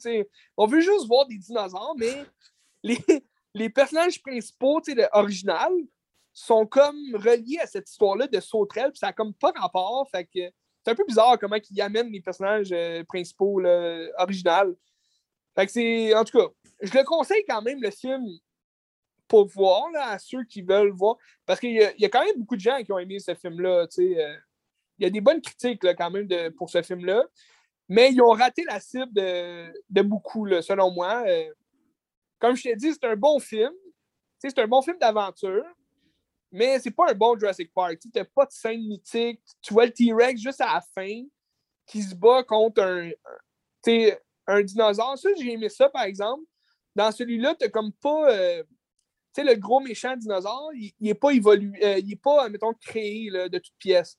C'est un dinosaure qui aurait été, selon, euh, selon ce qu'on nous dit, euh, le plus mortel des dinosaures carnivores, le plus violent, puis tout. Puis là, à la fin, c'est comme le gros méchant, mais tu le vois juste à la fin. C'est un peu bizarre. Puis t'as pas, mettons, on s'attend à ce qu'il parcourt la Terre, puis que là, il chasse les dinosaures ou il sauve leur peau, après les dinosaures mais il se retrouve encore dans un espèce d'enclos, un espèce de parc euh, où ce que les dinosaures sont, là, puis ils vivent. Puis euh, c'est encore un autre millionnaire qui a bâti une compagnie, que là, ça s'appelle euh, Bio, Bio quelque chose. C'est plus Engen, il parle plus d'Engen, mais c'est une autre compagnie qui c'est la même maudite affaire pour laquelle le, Chinois, justement, le créateur, euh, travaille. Puis là, ce serait comme lui qui aurait créé aussi les sauterelles, par rapport. Puis, euh, tu sais, c'est un autre millionnaire qui va se faire bouffer de la même manière que les autres méchants. Tu vois venir quand même la fin de l'histoire, puis c'est pas original, tu sais, comme histoire, là. T'as pas de scène effrayante, tu sais, euh, qui rappelle justement les, originaux, parce que c'était vraiment épeurant, tu sais. Il y, aurait eu moyen de, faire quelque chose que ce soit plus effrayant, plus euh, sanglant. Mais c'est sûr qu'avec le temps, c'est devenu un film très familial. Puis euh, ils n'ont pas voulu trop en mettre euh, pour faire peur aux kids. je me rappelle dans le premier Jurassic World, t'as une scène quand même folle où il y a une fille qui se fait pogner par un ptérodactyle. Puis là, elle, se débat, mais elle est comme rendue en haut d'un grand, une grande piscine, un grand lac, où il y a une espèce de gros. Euh, un gros dinosaure, mais qui vit sous l'eau. Puis c'est un gigantesque dinosaure. Puis là, lui, il bouffe comme la fille, mais il bouffe en même temps l'oiseau. Là, il bouffe comme les deux. Tu sais, la fille, elle se retrouve comme. Elle se fait manger par le ptérodactyle, mais le ptérodactyle, il se fait manger par le gros poisson. Puis là, elle, a crie, puis elle est comme mangée entre les deux. En tout cas, c'est quand même une scène euh, écœurante, tu sais, mais a pas ce genre de scène-là dans, dans, le dernier film. C'est ça qui est décevant un peu. Puis à la fin, ils sont comme trop de personnes ensemble. C'est comme rendu une famille qui se bat. Puis t'as pas de personnage principal qui meurt. Fait que t'as comme pas d'émotion euh, à travers eux, je trouve. C'est ça que j'avais à dire. Fait que la morale, c'est que qu'on se limite à Spielberg puis ça fait un job. Là. Ouais. Ben, tu sais, en plus, Spielberg, il, est producteur. J'aurais pensé qu'il aurait fait de quoi pour dire Ah non, c'est de la merde, faites pas ça. Mais, ah, mais finalement. Il y a de l'argent à faire. Hein. Ben ouais, ben ouais, c'est ça. Mais tu sais, c'est comme, comme je te dis, tu sais, c'est pas un mauvais film. Moi, j'ai aimé ça comme film. Euh, c'est le fun à regarder, mais c'est cliché pas mal. Tu sais, on, on sait. Euh, puis là, je veux pas rien spoiler, là. Euh, mais tu sais, comme c'est cliché pas mal la fin. Tu, vois venir la fin, tu sais qu'est-ce qui va se passer. Puis il n'y a rien de. Tu sais, ça. Ça close pas vraiment l'histoire, tu sais, la saga en général. Tu sais J'aurais aimé ça qu'il y ait euh, une conclusion un petit peu plus approfondie sur. Euh, parce que là, tu sais, il ramène l'histoire du, du, clone, tu sais, la fille clonée, que là, elle apprend, elle apprend un secret sur son clonage. Puis ça, l'efface un peu ce que John Hammond a créé. Moi, j'aurais aimé ça qui, se base sur John Hammond, qu'on parle de John Hammond, de sa création, de sa théorie sur l'évolution, puis, tu mais non, il n'y a rien à propos de John Hammond. C'est ça qui est dommage, parce que l'histoire a commencé avec lui. T'sais. Puis il change un peu l'histoire avec la fille clonée. Que, la sauveuse, ça serait comme une fille. En tout cas, je ne veux pas trop en dire, mais j'ai pas aimé ça, le changement qu'ils ont fait. Euh, puis la fin, ben là, c'est ça, c'est comme un, résumé de la narratrice là, qui est comme la journaliste un peu que c'est vraiment dégueulasse. Puis euh, c'est ça ce que j'ai à dire. Excellent. À suivre. Ils ont raté un peu la suite, mais comme je t'ai dit, c'est pas un mauvais film. J'ai aimé ça comme film, mais c'est pas un bon Jurassic Park. C'est pas un Jurassic Park pour moi. Puis euh, les trois originaux restent les, les better. C'est toujours le cas, je pense. Fait que c'est correct. C'est pas mal le cas. C'est ça que je voulais dire aussi, c'est que, tu sais, dans toutes les, les nouvelles trilogies qu'on a eues, de toutes les, les séries de films possibles, t'as jamais le. Tu sais, je sais pas si Hollywood va apprendre de ça un jour, mais t'as jamais la nostalgie des premiers, tu sais. Oui, admettons, la nouvelle trilogie des Jurassic World, c'est la trilogie des jeunes, sais, qui ont grandi, admettons, dans les années 2000, 2010, tu sais. Ça va être leur trilogie à eux, sais. C'est les, sûrement les premiers films qu'ils vont avoir vus, puis là, ils vont capoter, puis ça va être bon, tu sais. Mais ça sera jamais aussi bon que l'original. Tu penses à Star Wars? J'ai adoré Star Wars. Euh, moi, j'ai aimé les sequels. Même si The Last Jedi et Rise of Skywalker, c'est vraiment batché. Euh, moi, j'ai aimé ça. J'ai trouvé quand même satisfaction dans tout ça. Euh, je suis un grand fan aussi de Star Wars, mais je trouve que ça a été nostalgique du début à la fin. c'est bon. Surtout Force Awakens, c'est très nostalgique, mais après ça, ils ont essayé d'autres choses. Puis, oui, tu as des rappels, mettons dans The Last Jedi, tu as des rappels à Empire Strike Back, qui est le cinquième, fait que le milieu. Euh, comme Rise of Skywalker, il y a des rappels à Return of the Jedi. Fait que, je trouve que c'est nostalgique du début à la fin. Tu as des, euh, des reprises de, de trilogie. Euh, tu sais, le Hobbit, le euh, c'était bon, mais c'était beaucoup trop CGI d'aujourd'hui. Je trouve c'était quasiment juste fait à l'ordi. Fait il y avait moins de... C'était moins impressionnant, je trouve, que les premiers Seigneurs des Anneaux, tu sais. Mais c'est l'évolution de la technologie d'aujourd'hui. Euh. T'es-tu excité par la série qui s'en vient? Euh, du Seigneur des Anneaux? Ouais. Pas du tout. Pour vrai, j'ai comme aucune euh, excitation. en même temps, j'ai pas lu vraiment les livres non plus. Je je connais pas tant l'œuvre de Tolkien, mais moi, je suis un tripeux Seigneur des Anneaux.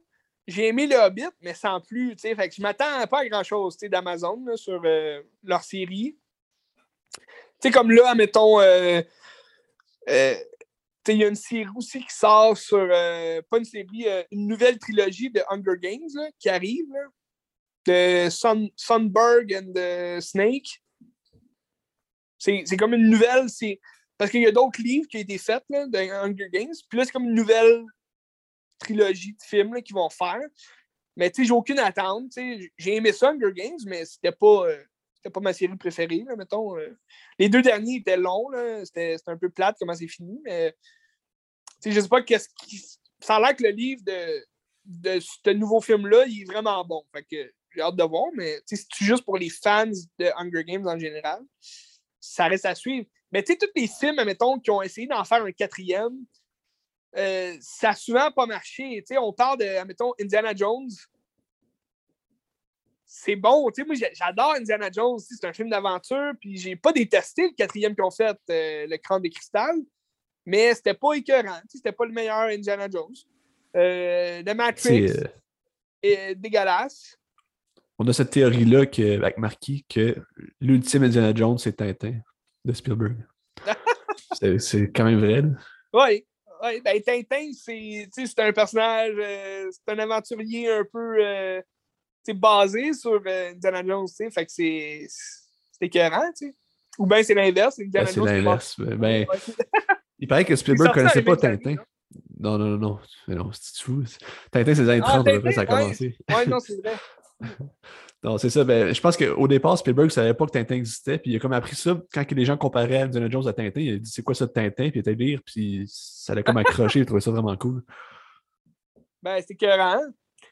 Ben, son film, c'est ça. Puis, tu sais, là, il travaille sur un cinquième Indiana Jones, mais tu sais, ça va donner quoi, tu sais, je veux dire?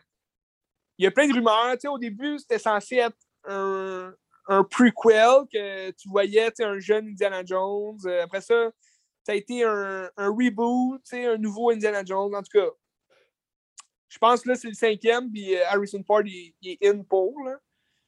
Parce qu'Harrison Ford, il a toujours préféré, Indiana Jones à Han Solo. C'est pour ça qu'il a dit Faites-moi tuer, Han Solo, je ne vais plus jamais le faire, faites-moi tuer. Puis, euh, finalement, il est revenu dans Rise of Skywalker, quand même, en, mémoire. Mais, euh, tu parles, mettons, de, on, parle, mettons, de Matrix, tu je t'ai parlé de Matrix euh, Resurrection, qui était affreux comme film, pourquoi faire un quatrième film affreux comme ça quand tu as une trilogie qui se tient quand même bien, puis que, c'est fait, là, depuis des années? Mettons, Scream sont repartis sur une nouvelle trilogie qui remettent un peu justement en scène. Le, le cinquième, Scream, c'était plus nostalgique. Ils ont ramené les personnages originaux, c'était bon.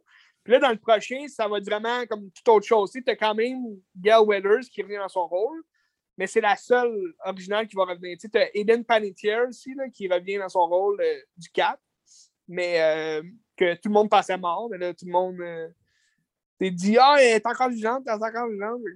Ils l'ont ramené, finalement, pour plaire aux fans. C'est un fan service. Euh. Mais, j'ai l'impression que ça va comme faire évoluer quelque chose, dans ces films-là. Puis, ça, c'est plus comme une suite. C'est pas vraiment un reboot, mais c'est plus une suite d'événements que il amène de nouveaux personnages, tu sais. Mais euh, tout ça pour dire que la vie est encore jeune, puis euh, la vie trouve toujours son chemin. fait que c'était ma critique de Jurassic Parks en général. Dominion, excellent. excellent. Dominion. Ouais, décevant, euh... mais ça fait un job. Ben écoute, je pense que si t'aimes ça, tu, tu, peux avoir du plaisir. Là. Moi, je regarderai jamais ça parce que ça m'intéresse pas pour en tout. Là, mais... Bon, ouais. ben, tu sais, c'est ça. Faut que tu aies vu les, les, deux premiers Jurassic World aussi pour comprendre un peu les, personnages, les nouveaux personnages. sais. Ouais. Si t'as rien vu de ça, ça, ça sert à rien d'écouter ça. Ah, je comprends. Je comprends. je peux avec mon coup de cœur de la semaine, si tu veux. Ben oui, vas-y donc. Un film de Aki Kaurismäki que j'ai parlé déjà précédemment dans certains ben films. Oui. Ouais. C'est un film de 1990 qui s'appelle J'ai engagé un tueur. Oh! Avec Jean-Pierre Léo, le grand Jean-Pierre Léo, qui a eu 80 ans il n'y a pas si longtemps. Aïe, aïe. Je me souviens pas. Tu, tu sais c'est qui Jean-Pierre Léo? Ben oui. Antoine Douanel de François Truffaut puis tout, là. Ouais. Entre autres. T'as fait la job.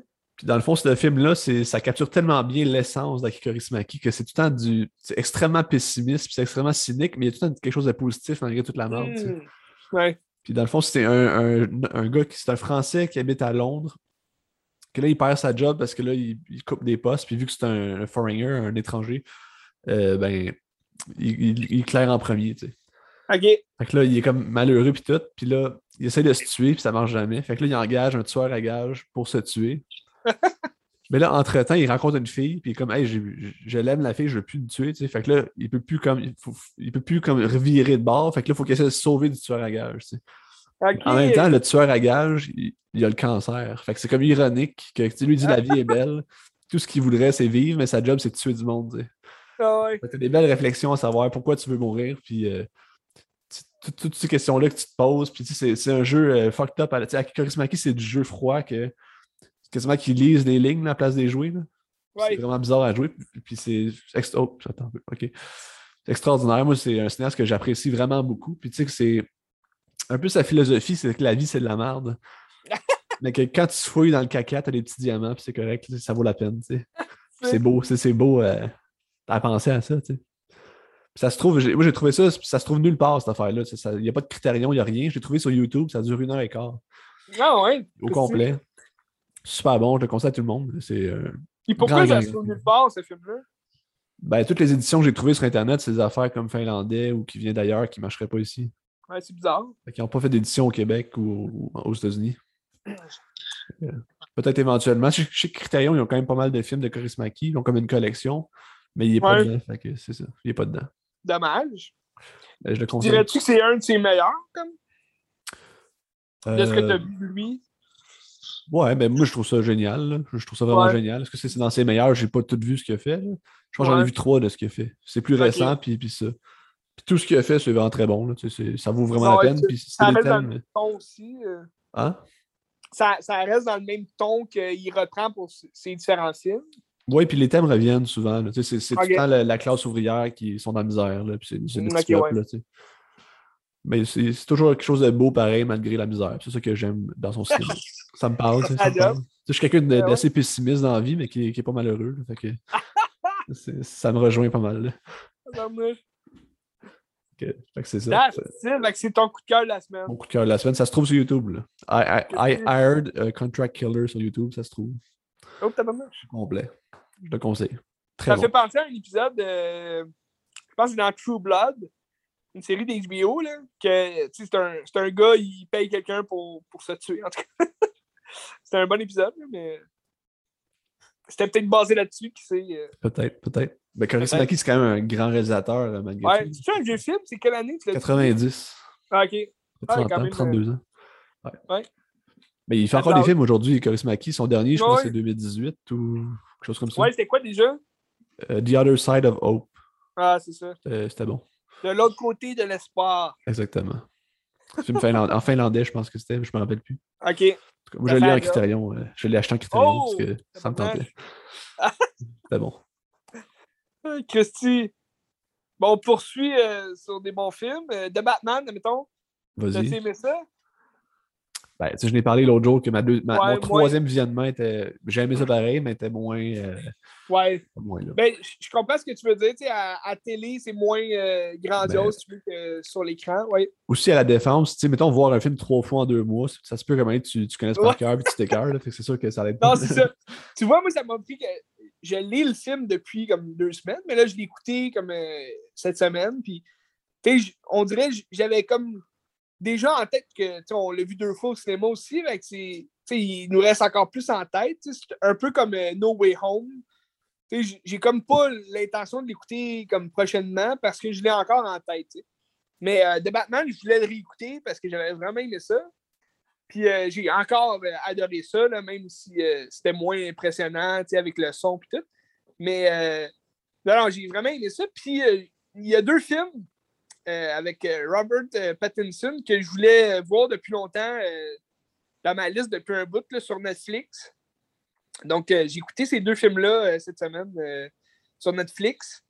C'est deux films qu'il a fait avant de faire The Batman. là. Fait que c'est encore dans son espèce de d'évolution d'acting, si on veut. Là. Pour sortir de Twilight, dans le fond. là. Ouais, c'est ça, pour se sortir de toilette. Puis c'est deux des, des derniers. Fait que tu vois quand même son évolution. euh, c'est pas des grands rôles qu'il y a eu dans ces films-là. là. C'est une petite apparition, mais une apparition quand même euh, remarquée. Là. Il, il signe quand même ce- son apparition, là, son passage dans le film.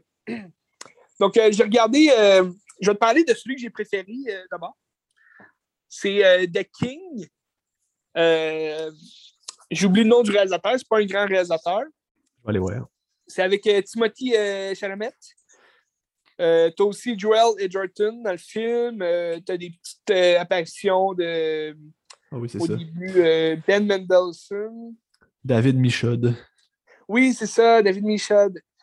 Euh, David Michaud qui avait fait deux de ses films que j'ai vus. Moi, c'est Animal Kingdom que j'ai vu, puis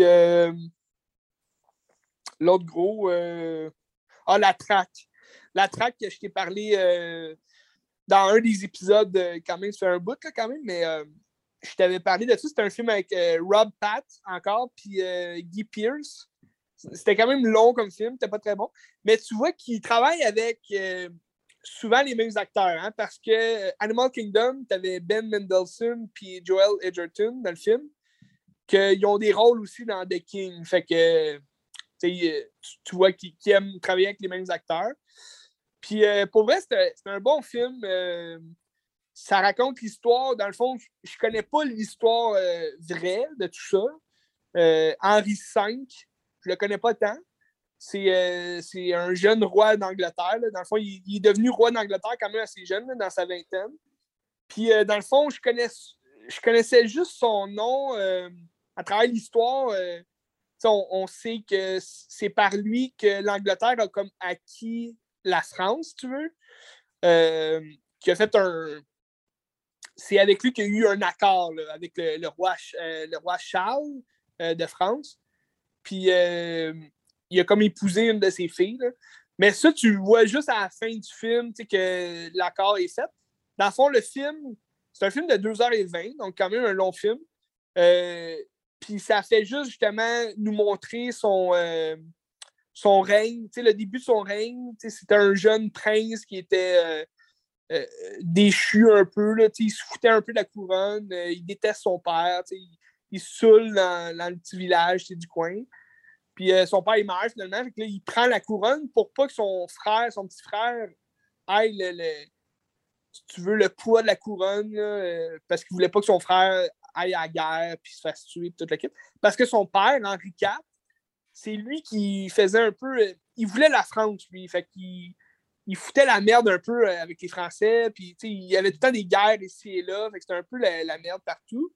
Puis, euh, tu vois que Henri V, qui est Timothy Chalamet, il veut la paix. Lui, il veut pas la guerre, il veut faire l'amour. Fait que. Mais tu vois qu'il se bat quand même, pour, mettons, éviter à ses soldats de se faire tuer. Il, va, il va vouloir tout le temps négocier avec le prince des adversaires ou le roi, pour dire je vous affronte en, en duel, un à un. Puis euh, le gagnant, ben, il gagne, gagne la guerre, si tu veux, c'est comme ça qu'il a fait son nom au début, pour éviter à son frère de mourir en guerre. Euh, parce que leur père leur disait on s'en va en guerre. Vu que son, son plus vieux fils, Henri V, qui était comme euh, ivrogne, puis comme un peu oublié, il a demandé à son petit frère d'y aller. Mais là, lui, il, se montre euh, sur, sur le terrain, puis il dit à son petit frère non, laisse-moi régler ça. Fait il se bat comme une merde, ils sont, sont, sont pas bons au combat. C'est pas, un, combat euh, exceptionnel, euh, comme mettons, on a dans The Last Duel de Ridley Scott, qui est quand même. euh, c'est sûr c'est fictif, là, fait qu'ils ont comme chorégraphié des, bonnes scènes de combat. Mais tu tu sens que dans ce film-là, ils ont essayé d'y aller dans le, visuel un peu plus naturel de ce temps-là. Puis, avec des armures euh, quand même véritables, où ce que, c'est difficile de bouger. Là. Fait qu'ils se battent, c'est comme un peu euh, au slow-mo. Euh, à la place de, se frapper avec l'épée, ils perdent vite leur épée, fait qu'ils se tapent dessus, sur le casque, puis euh, c'est vraiment ridicule un peu comment ils se battent. Mais ça, ça fait la job, tu c'est quand même un bon film. Je pense que d'un point de vue historique, ça fait du sens. euh, C'est des bonnes Ben, recherches, c'est ça, tu pour la réalité de, de ce, ce siècle-là, tu c'est quand même bien, là, tu sais. Puis à la fin, un autre, t'as une guerre à la fin que, tu c'est quand même poignant, là, comme guerre, fait que, tu sais, ça, ça fait la job. Euh, On se croirait dans un, un épisode, moi, je me rappelle, Game of Thrones, c'est une série où, que, tu les guerres sont vraiment impressionnantes, puis, euh, les, les combats, là, entre guerriers, puis euh, ben, celle-là, ça me rappelait un peu les, les scènes de Game of Thrones euh, où c'est un tas d'hommes qui sont comme tous coincés. Puis personne ne se tue, on dirait, à l'épée. Tout le monde fait juste se pousser l'un sur l'autre. Puis ça, ça se noie dans le bout. c'est comme leur armure qui est trop lourde. là. Fait que c'est quand même bien réalisé, je trouve. T'as Robert Pattinson, euh, euh, qui a un petit rôle. Il joue euh, le dauphin, qui est comme le fils de- du roi Charles. Donc, un fils, le prince français. j'ai fait des recherches, mais j'ai pas trouvé son nom, s'il a vraiment existé. Mais on disait que les fils du roi, c'était les dauphins. Tu avais comme le premier dauphin. là, quand lui meurt, ben, c'est son petit frère qui devient le dauphin. C'est comme le fils du roi français. Ben, L'héritier, dans le fond, c'est l'héritier au trône, dans le fond, c'est ça? Ouais, c'est ça, c'est l'héritier qui est le dauphin. Mais euh, on dit pas son nom dans le film, puis j'ai comme pas trouvé. Mais je voulais savoir si c'était vrai parce que il meurt d'une façon ridicule. Genre, il, il- il- c'est un. Il est présenté comme un prince euh, sauvage, puis il tue des jeunes garçons. tu sais, Fait qu'il il est comme vraiment violent, puis euh, c'est ridicule au combat, là, comme il meurt. Je voulais juste savoir si c'était vraiment comme ça qu'il était mort, mais euh, j'imagine, tu sais, c'est basé sur des écrits. Mais c'est comme, tu sais, il est comme empoté un peu, là. Il est dans son armure, puis il se pense bon, là, mais il est comme vraiment ridicule, puis euh, finalement, le, le, roi, euh, Henri, Henri V, il veut juste pas l'affronter parce qu'il trouve qu'il est, est trop ridicule, il est trop cave, fait que il laisse ses hommes comme sauter dessus, puis genre le démolir. Puis, euh, euh, mais, en, général, le film, il, est bon. Il y a beaucoup de parlage, mais euh, c'est du bon parlage. C'est comme des stratégies de guerre un peu. C'est le fun à voir. J'ai pas, pas été impressionné par le, le, le rôle de Timothy Chalamet. Chalamet. Je sais pas si on dit Chalamet ou Chalamet. On dit pas l'Atréide. Ok, ouais. Ouais. Paul Atreides. Ben, tu vois, le gros film, le gros rôle que je l'ai vu, c'était dans Doom. Puis, tu sais, il m'avait pas tant impressionné non plus. Tu sais, je trouve que dans Doom, euh, c'est plus Rebecca Ferguson qui va la vedette, qui joue sa mère. Mais, euh, tu sais, je trouve. C'est un bon acteur quand même, tu sais, mais je l'ai pas vu, tu sais, j'ai pas vu Ca- Call Me By Your Name. Euh, je sais pas si ça ferait une différence. euh, Ah, il est bon dans ça, là. Ouais, ok. Ouais. Mais euh, c'est ça. Ça a l'air que c'est un bon acteur, tu sais, mais je me dis, euh, si tu es juste un jeune, euh, une belle gueule, tu sais, qui va devenir acteur parce que justement, il a une belle gueule puis il peut jouer euh, plein de rôles différents, ou bien tu sais, il y a vraiment un, un bon jeu d'acteur. tu sais. C'est ça que je me demande. tu sais, Parce que dans les films, je l'ai vu, tu sais, il se démarque pas non plus de d'autres acteurs qui auraient pu jouer le même rôle. tu sais. Fait que, Il est froid un peu, hein. Il est comme pas trop Ouais. d'émotion. ben, c'est ça. Tu sais, moi, j'ai- dans le rôle justement qu'il joue de Henri V, il n'y a pas d'émotion, puis ça fit avec le rôle parce que c'est comme un. Il sait pas trop à quoi s'attendre, mais on dirait qu'il a la même face que Paul Atreides, justement. fait que on dirait qu'il n'a pas changé son, son jeu, tu sais. Mais je sais pas, peut-être dans Call Me By Your Name, il y a un, un personnage différent. euh, ou dans Little Woman. Ouais. D'ailleurs, j'ai enregistré euh, Little Woman. euh, il joue à télé prochainement, là, fait que je l'ai enregistré. Lui de, de Greta Gerwig, là. Ouais, ouais, le dernier, là. C'était bon, j'aimais ça. J'aimais ça? ça. Ouais, je sais que t'aimes tout ce qui est femme. Non, mais j'aime Greta Gerwig, puis tu sais, elle a un film qui sort, euh, je sais pas trop quand, mais ils ont sorti des images cette semaine, Oui. t'as-tu vu? Ouais, Barbie, c'est euh, Barbie. Barbie, c'est ça. euh, Ryan Gosling qui ont Ouais. sorti. Qui Ouais. va faire Ken. Puis Barbie, c'est euh, Margot Robbie. ouais. Ça a l'air intéressant comme film, mais c'est ça, ils ont. C'est décevant parce qu'il n'y aura pas la musique, la chanson euh, I'm a Baby Girl. Ouais. C'est ça qui est dommage. Fuck. En tout cas, euh, Le Roi, j'ai quand même adoré le film. euh, puis Rob Pat, on le voit vraiment comme. On le voit dans deux scènes. il, il est pas là tout le long du film, mais c'est vraiment écœurant son rôle. là. Il y a une scène d'ailleurs que il fait un long speech là, au, au roi Henri, mais ça veut rien dire le speech. Puis il fait juste comme jouer le français un peu euh, trop euh, sûr de lui, puis tu sais, comme euh, il est tout en sous. là. C'est écœurant. T'écouteras ça. Ah bon, ben, ça m'intéresse, ça, m'intéresse. Ouais.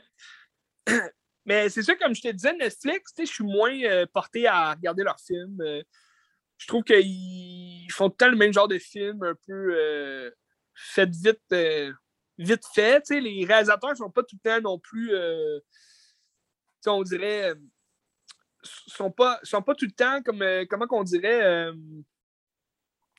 int- ben, introduits à leur projet, comme euh, impliqués dans leur film. Ah, les commandes, tu parles? Ouais. Ouais, c'est ça. On dirait qu'ils sont comme Ah, je vais faire ce film-là pour Netflix, puis euh, c'est that's it.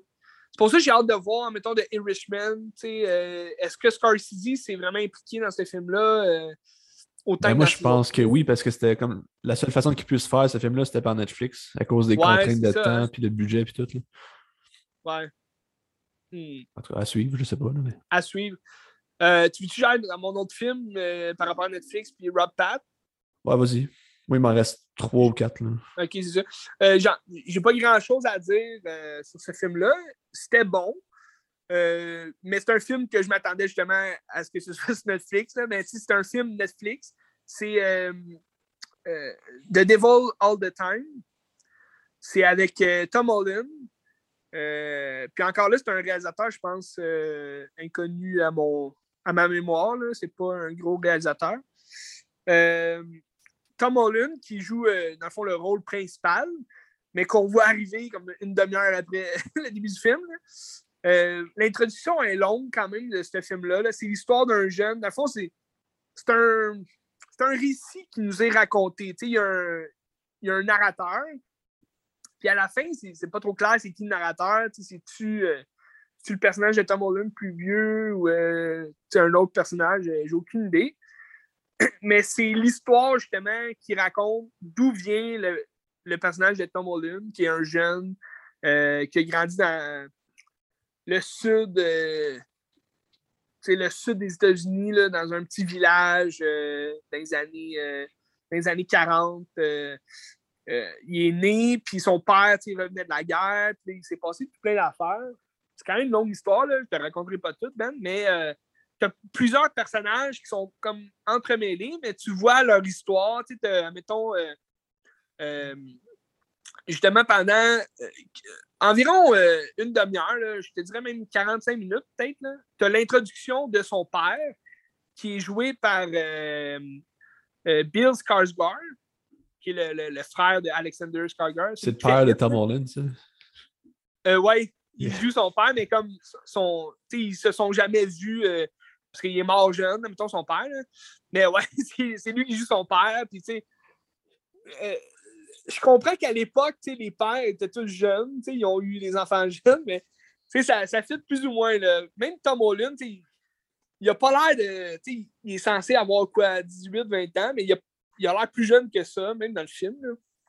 Ah, je me suis trouvé, moi, c'est. euh, comment il s'appelle le gars qui joue Venom? Tom Hardy, ah, c'est ça. J'avais Tom Tom Hardy, Hardy dans la ah tête, ouais, ça, Tom ça Hardy. marchait pas.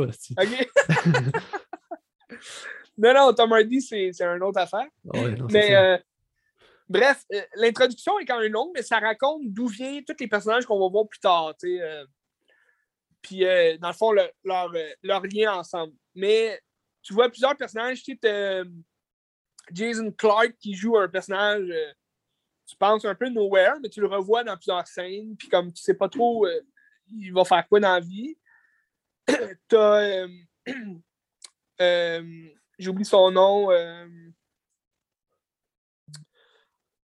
celui qui fait euh, le soldat d'hiver dans Captain euh, America. J'ai son nom sur le bout de la langue. Il a, il a joué dans Fresh, là, que j'étais pas. ah, Sébastien Stan, c'est ça. Sébastien Stan, ouais. il joue un shérif, tu sais, le shérif de la ville, mais euh, tu le vois au début, mais après ça, tu sais pas trop euh, qu'est-ce qu'il y en est, son personnage. Mais c'est quand même un long film, tu sais, deux heures et quart. Puis là, c'est comme plus. Tu sais, après la première demi-heure de l'intro, euh, tu, tu vois comme. Sais, dix ans plus tard, c'est Tom Holland qui, qui est plus vieux, il va finir l'école, c'est des années 60, tu sais, fait que là, il y a comme une. Il, il élevé, ses parents sont moins jeunes, fait qu'il a élevé par sa grand-mère, puis euh, sa grand-mère, elle a aussi euh, hérité, si tu veux, d'une fille orpheline euh, de d'autres euh, de d'autres acteurs qui- qui meurent au début du film. Puis, euh, fait que ils sont comme frères et sœurs, si tu veux. Fait que, euh, ils se protègent l'un l'autre, mais ils se font tout le temps comme harceler à l'école, tout le kit. Puis, euh, c'est plus. Tu sais, ça parle de religion pas mal. Tu sais, c'est des, des villages que, tu sais, ils s'en vont souvent à l'église. Puis là, le nouveau, euh, le nouveau pasteur, c'est Rob Pat. Puis, il joue vraiment un crinqué, là, un pasteur qui n'est pas comme les autres. Puis, dans le fond, c'est un, c'est un méchant, c'est un pédophile. Il, baise avec toutes les petites filles qu'il voit. Puis, il est vraiment crotté comme pasteur. Et il joue bien, là, il joue bien son rôle. euh, mais il n'y a pas un grand rôle. Encore là, c'est un petit rôle que tu ne vois pas souvent. Il arrive après une heure et quart là, du film. Puis, euh, dans le fond, tu vois plusieurs personnages euh, qui font des mauvaises choses. Puis je pense que c'est plus ça le lien avec le titre, Devils All the Time. Euh, T'as comme Tom Holland qui essaie de grandir là-dedans, puis il voit les gens mauvais autour de lui, puis comme il devient un peu un justicier que il va essayer d'abattre le, démon, si tu veux, le, le diable. Fait que, il devient comme tueur un peu, là, mais euh, sais pas trop où ça s'en va le film. Puis finalement, tous les personnages que tu as vus au début du film, ben ils, se recroisent tous un jour ou l'autre. Puis euh, tous des gens mauvais aussi. Fait que ils finissent tous par avoir ce qu'ils méritent, mais ça va un peu dans tous les sens comme film. C'est quand même lent, c'est long avant qu'il qu'il se passe de quoi. euh. C'était bon, mais c'était pas euh, sans plus, tu sais. C'est un film Netflix. Ça vaut la peine? Ben, si vous avez Netflix puis vous faites juste ça de votre vie, écoutez Netflix, allez-y, tu sais. euh, mais il y a des meilleurs films que ça à écouter, c'est sûr. Genre la femme de mon frère. Ouais, sur Netflix aussi, ou The King. tu sais. J'ai préféré de loin euh, The King. Mais euh, Rob Pat joue un Christy drôle euh, quand même dans ce film-là. C'est à travers ça que tu vois son évolution aussi d'acting. Des petits rôles. Il n'y a, pas un rôle principal comme mettons, dans Good Time, mais euh, un petit rôle secondaire, mais qui fait toute la différence du film. Tu vas écouter, ce- tu vois, j'ai écouté ces films-là pour Rob Pat. Puis je suis pas déçu qu'il ait pas un gros rôle, mais euh, ça a fait la job. J'en ai eu pour mon argent. Donc, c'est combien par mois? C'est genre 10$ par mois. là. Ouais, ben c'est pas mon Netflix. C'est pas mon Netflix, fait que euh, oui, euh, fait que gratis, c'est correct. Ben je paye Disney Plus, fait que c'est comme un. On s'échange ça, tu sais. Ici et là. Avec ça une fait déception, euh, Oui, je peux parler d'une déception aussi. J'ai comme deux déceptions. Ben non, c'est pas vrai. J'ai une déception, puis. Ou deux films que je m'attendais que ce soit mauvais, c'était mauvais. Fait que je vais aller de- C'est pas, c'est pas tant les déceptions parce que je m'attendais que ce soit plate. ok. Euh, je vais commencer avec Studio 666. T'as vu passer ça un peu? Ben j'ai vu, oui, oui, c'est ça, comme je te dis, j'ai vu passer ça sur Facebook, tu sais, des annonces ici et là, mais je savais pas trop c'était c'était quoi, quand est-ce que ça sortait, tu sais. C'était un peu bizarre. Dans le fond, c'est les Foo Fighters qui ont fait un film d'horreur, ou c'est comme une comédie d'horreur. Puis c'est le band qui veulent enregistrer quelque part, puis là, il se trouve un studio où est-ce que ça marche vraiment bien, sauf que t'as des choses bizarres qui sont passées là, puis t'as des bands avant qui ont jamais complété les tunes parce qu'il y avait une malédiction, puis qui disent OK, on va aller là parce que le, le rock and roll est là, puis le diable est là, ça va nous ça va nous pomper, puis ça va être bon, tu sais. Puis dans le fond, c'est juste que c'est comme un esprit qui possède Dave Grohl, le chanteur, ou le leader de. le chanteur aussi de Foo Fighters. Puis ça devient un carnage que tout le monde se fait tuer. ça ressemble à X. C'est le même concept que X, sauf qu'à la place de la porn, ils font de la musique. Tout le monde se fait tuer. Sauf que c'est vraiment pas bon. C'est mauvais, c'est pas bon. C'est drôle comme c'est ridicule, genre? Ou euh, c'est comme parodie, genre Scary Movie? Ou, euh?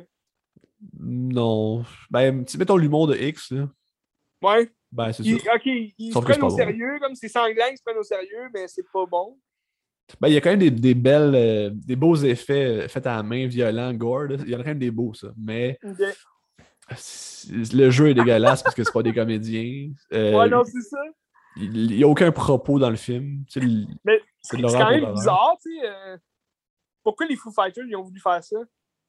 Pour, tu sens qu'ils ont eu du plaisir pareil. Ça, ça c'est quand même beau, mais le résultat n'est pas là. pourquoi ils ont voulu faire ça, je sais pas.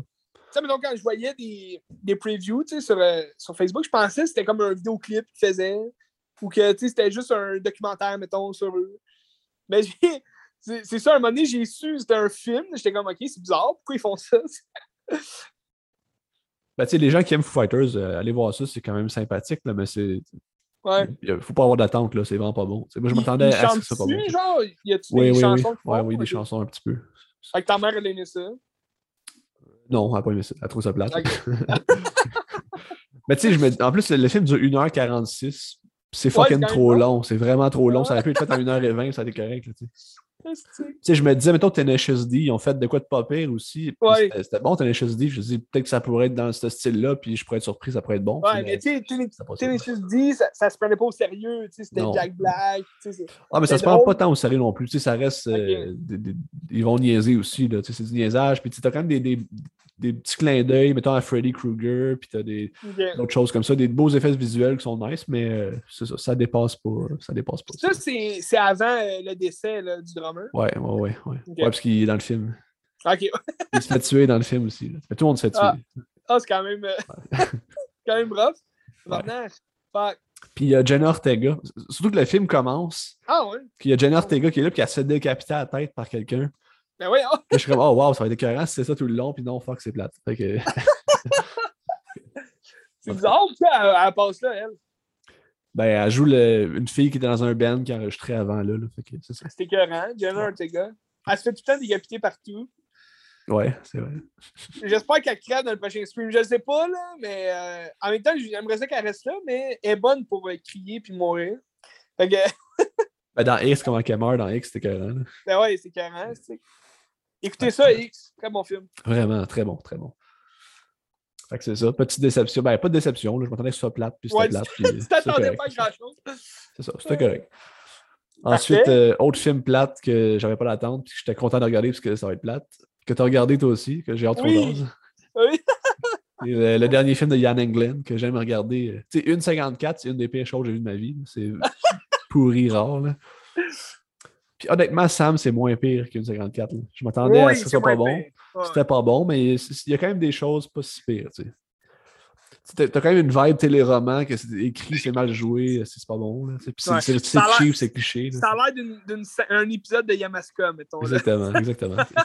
c'est comme des enjeux trop, trop gros, puis comme ça, ça se peut pas. C'est trop. Euh, moi, j'ai trouvé ça trop euh, cliché. Euh. Ils ont essayé de faire, mettons, un, drame hollywoodien, comme mais tu sais, version québécoise euh, avec du broyage sur le long. Puis, euh, Ben, tu sais, ben, mettons l'histoire, dans le fond, c'est Sam qui est un nageur qui se qualifie pour les Olympiques. Mais là, à un moment donné, il se fâche, puis il fait une course avec un gars, mais son cœur, il lâche. Parce qu'il fait une myogardite. Puis il peut plus être aux Olympiques, puis là, ça vire mal ses affaires. Puis euh, là, il s'est avec une fille. Ouais. avant de faire cette crise-là, il y a quand même eu 3-4 scènes où il se pogne le cœur. Il y a comme un choc, tu sais, nerveux. Ben oui, il continue de nager, lui, c'est. Eh oui.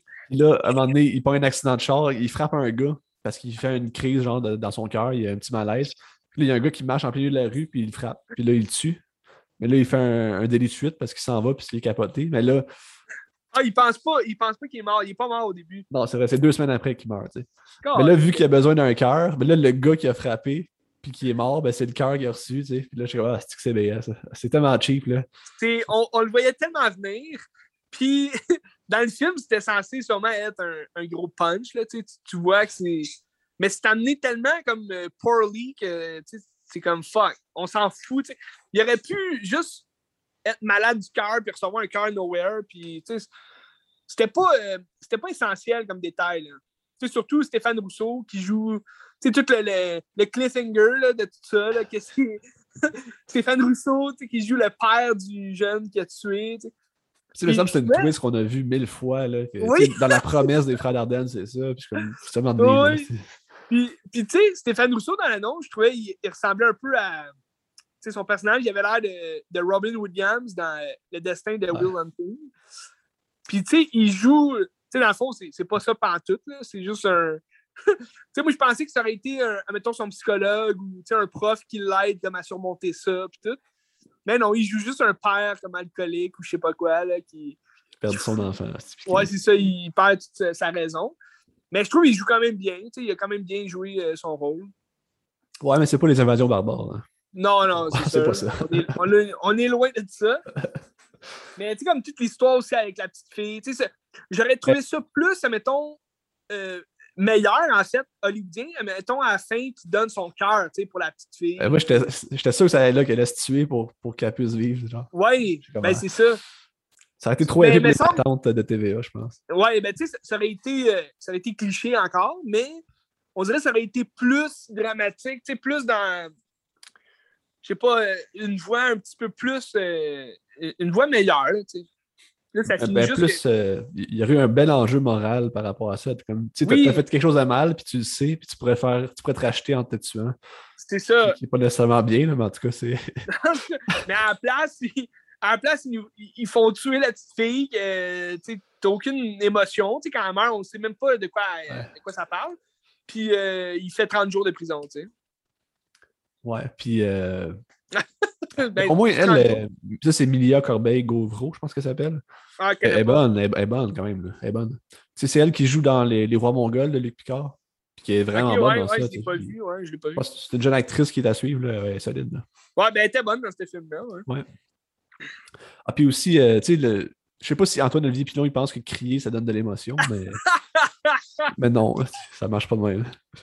Ben moi, c'est ça, tu sais, je te l'ai souvent dit, mais j'aime pas tant cet acteur-là, tu sais, il, il joue tout le temps le, le même rôle, le, même jeune qui, qui est comme encore ado, là, tu sais, il est censé avoir quoi, euh, 20 ans et plus là, dans ce film-là, puis euh, on dirait un ado de 15 ans qui il parle comme un petit gars, euh, tu sais, piteux, là, euh, en tout cas, la même, même maudite affaire, tu sais, la scène, justement, qui, qui fonce dans le gars, là, Ouais. T'as une scène exactement euh, pareille dans. euh, ben, c'est pas pareil, pareil, là, mais tu sais, une scène de char dans euh, Junior Majeur, où ce que, il est que là, il conduit le char avec son, son coéquipier, puis là, il rentre dans un poteau, je sais pas quoi, puis il met son coéquipier à sa place, puis en tout cas, c'est comme. Une histoire de char qui est vraiment niaiseuse, puis il joue, il joue bien trop. ça paraît qu'il joue, tu sais, il croit pas en son personnage, on dirait. tu sais, Euh, je comprends pas c'est quoi sa manière de- d'acter. là. Je sais pas non plus pourquoi ils reprennent tout le temps le même acteur pour euh, les premiers rôles euh, sans dessin de même. là. C'est comme fuck, man. Il y a plein d'autres acteurs là, dans- au Québec. Là. Puis, tu sais, justement, tu disais que j'étais pessimiste tantôt. Là. Ouais. Ben, ce film-là a gagné le prix du public au dernier gala de, de cinéma au Québec. fait que. Il y a des raisons pourquoi je suis pessimiste. Ben, tu sais, comme une 54 même, ça avait gagné des prix, me semble. Là. Prix du public aussi. Je comprends pas. Je Non, non, mais tu sais, je suis désolé, Yann Englund, mais c'est pas bon, là. Voyons donc. Là, je- ça, je suis sûr que c'est parce que c'est une histoire de la morale, tu sais, faire aux jeunes, euh, arrêter d'intimider, tu sais. Ce que je comprends pas, c'est que, sais, faire un film, là, c'est fucking compliqué avoir de l'argent. Puis il y a personne Ouais. là-dedans qui ont dit, hey, c'est c'est de la merde, on fait pas ça. Ça, passe à plein de gens, là. Je, je comprends pas. ouais. En tout cas. La morale de l'histoire, dites toujours la vérité. arrêtez de arrêtez de dire des mensonges ou de cacher des choses. Parce qu'on vous là. trouvera, on vous trouvera, on vous poursuivra. Bref, Yann Englund. Je sais pas s'il travaille sur euh, son prochain film. Non, mais là, il a fait une série télé, Les Bracelets Rouges. C'est lui qui a fait ça. Ah ouais, ça a l'air de la même, même chose que Sam un peu. Oui. tu sais, C'est les, les mêmes acteurs un peu, puis c'est le même pattern à l'hôpital où que les enfants vont mal. Puis ouais. Ouais, ma mère, elle m'a dit qu'elle aimait ça. Il paraît que c'est bon. Ouais, ça m'intéresse pas en tout, mais il paraît que c'est Ben, bien. ça, par- ça parlait aussi à la radio, mais il paraît aussi que Sam puis une 54, c'est incroyable. mais j'ai vu des annonces, ça a l'air euh, ça a l'air minable, là. ça a l'air comme. euh, Ça a l'air des jeunes acteurs qui c'est la première fois qu'ils actent. Puis, Non, non, il y a des bons bon. comédiens. Tu sais, Anthony Terrien est dans ça. Il est solide, Anthony Terrien. Là. Étienne Gallois, Oui. il est solide aussi. puis- Eh oui, mais si, admettons, le script, si le, le scénario, si sont dirigés comme, tu sais, pour jouer des jeunes, jeunes, tu sais, c'est bien beau être un bon acteur, mais si t'es mal dirigé puis que le scénario est mauvais, euh, t'iras pas loin, là. Mais ça a l'air, tu sais, comme, je je suis pas euh, non plus euh, un adorateur des séries québécoises, là, fait que, tu sais, sûrement que les, les amateurs de tout ça, tu sais, des téléromans puis tout, tu sais, qui suivent un ton Yamaska, tu sais, sûrement qu'ils adorent ces, ces séries-là, puis c'est- c'est parfait, tu sais. Non, c'est pas parfait. Il n'y a rien de parfait là-dedans. Il n'y a, rien- a de Ben non, parfait. mais si eux ils aiment ça, tu sais, si eux ils aiment ça, ça fait la job. Je sais, mais ça fait que tout ce qui se fait, c'est le même moule, puis ça se répète tout Ouais. le temps, à la place Ah de faire découvrir d'autres choses à ces gens-là. Tu sais, puis c'est de la cochonnerie. Ben, c'est pour ça, c'est ça. Mais c'est ça aussi Netflix, puis c'est ça Disney+. C'est ça le- le- le- Exactement, c'est vrai. l'emprisonnement, c'est qu'ils ils pensent qu'une chose marche, fait qu'ils vont continuer de faire ça jusqu'à notre mort, tu sais. Miss. Marvel, j'ai pas écouté, mais ça a l'air que c'est pourri raide, là. À date, t'as deux, euh, t'as deux émissions, puis euh, ils durent 50 minutes, mais ça a l'air qu'il se passe rien. Ah ouais, je sais pas. C'est juste du niaisage de jeunes qui, qui se prennent pour des super-héros. Mais j'ai écouté une série justement euh, sur Disney Plus que je vais te parler. Je l'ai quand même. Je l'ai parti, ça fait quand même un bout. Il y avait huit, huit épisodes seulement. Puis pas tellement long, mais ça m'a quand même pris un temps. J'ai comme pris une pause parce que j'écoutais d'autres choses en même temps. Euh, c'est Pam et Tommy. Ah. Avec Lily James, que moi j'adore Ouais, Lily James. Lily James, très bonne dans le rôle. Puis euh, Sébastien Stan, justement, que je te parlais dans Devils euh, All the Time. Euh, tout est dans tout, hein, comme on dit. Sébastien Stan, il est dans tout. fait qu'il joue, euh, lui, il joue Tommy Lee de Motley Crue, le drummer de Motley Crue. Dans le fond, ça, ça nous explique l'histoire autour de la première, en parenthèse, grosse sextape euh, de deux célébrités. Donc, Pamela Anderson et Tommy Lee de Motley Crue. Euh, puis euh, ça se passe dans les années euh, 96, si je ne me trompe pas. Euh, Seth Rogen joue le, le gars qui vole la sextape. Dans le fond, la, la série, ça, ça suit plus au début, justement, Seth Rogen dans son environnement. Euh, il vit euh, vraiment comme un pauvre. Là, Los Angeles, euh, un appartement minable. Il a une job minable de, de gars de la construction. là. Il construit. Il, est- il est comme sur un projet où il, il faut qu'il bâtisse euh, un nouveau lit là, pour Tommy Lee dans sa grosse baraque euh, hollywoodienne là, de célébrité. Puis euh, il y a une grosse maison à Malibu. Là. Puis euh, là, il, il- engage. Il engage. euh, excuse, j'ai eu un autre appel. Tout le monde me cherche aujourd'hui. Euh, il engage une gang pour faire sa chambre, une nouvelle chambre. Puis là, il explique qu'il veut des cordes partout pour se, se balancer. Puis là, il va baiser partout avec Pamela. Puis tout.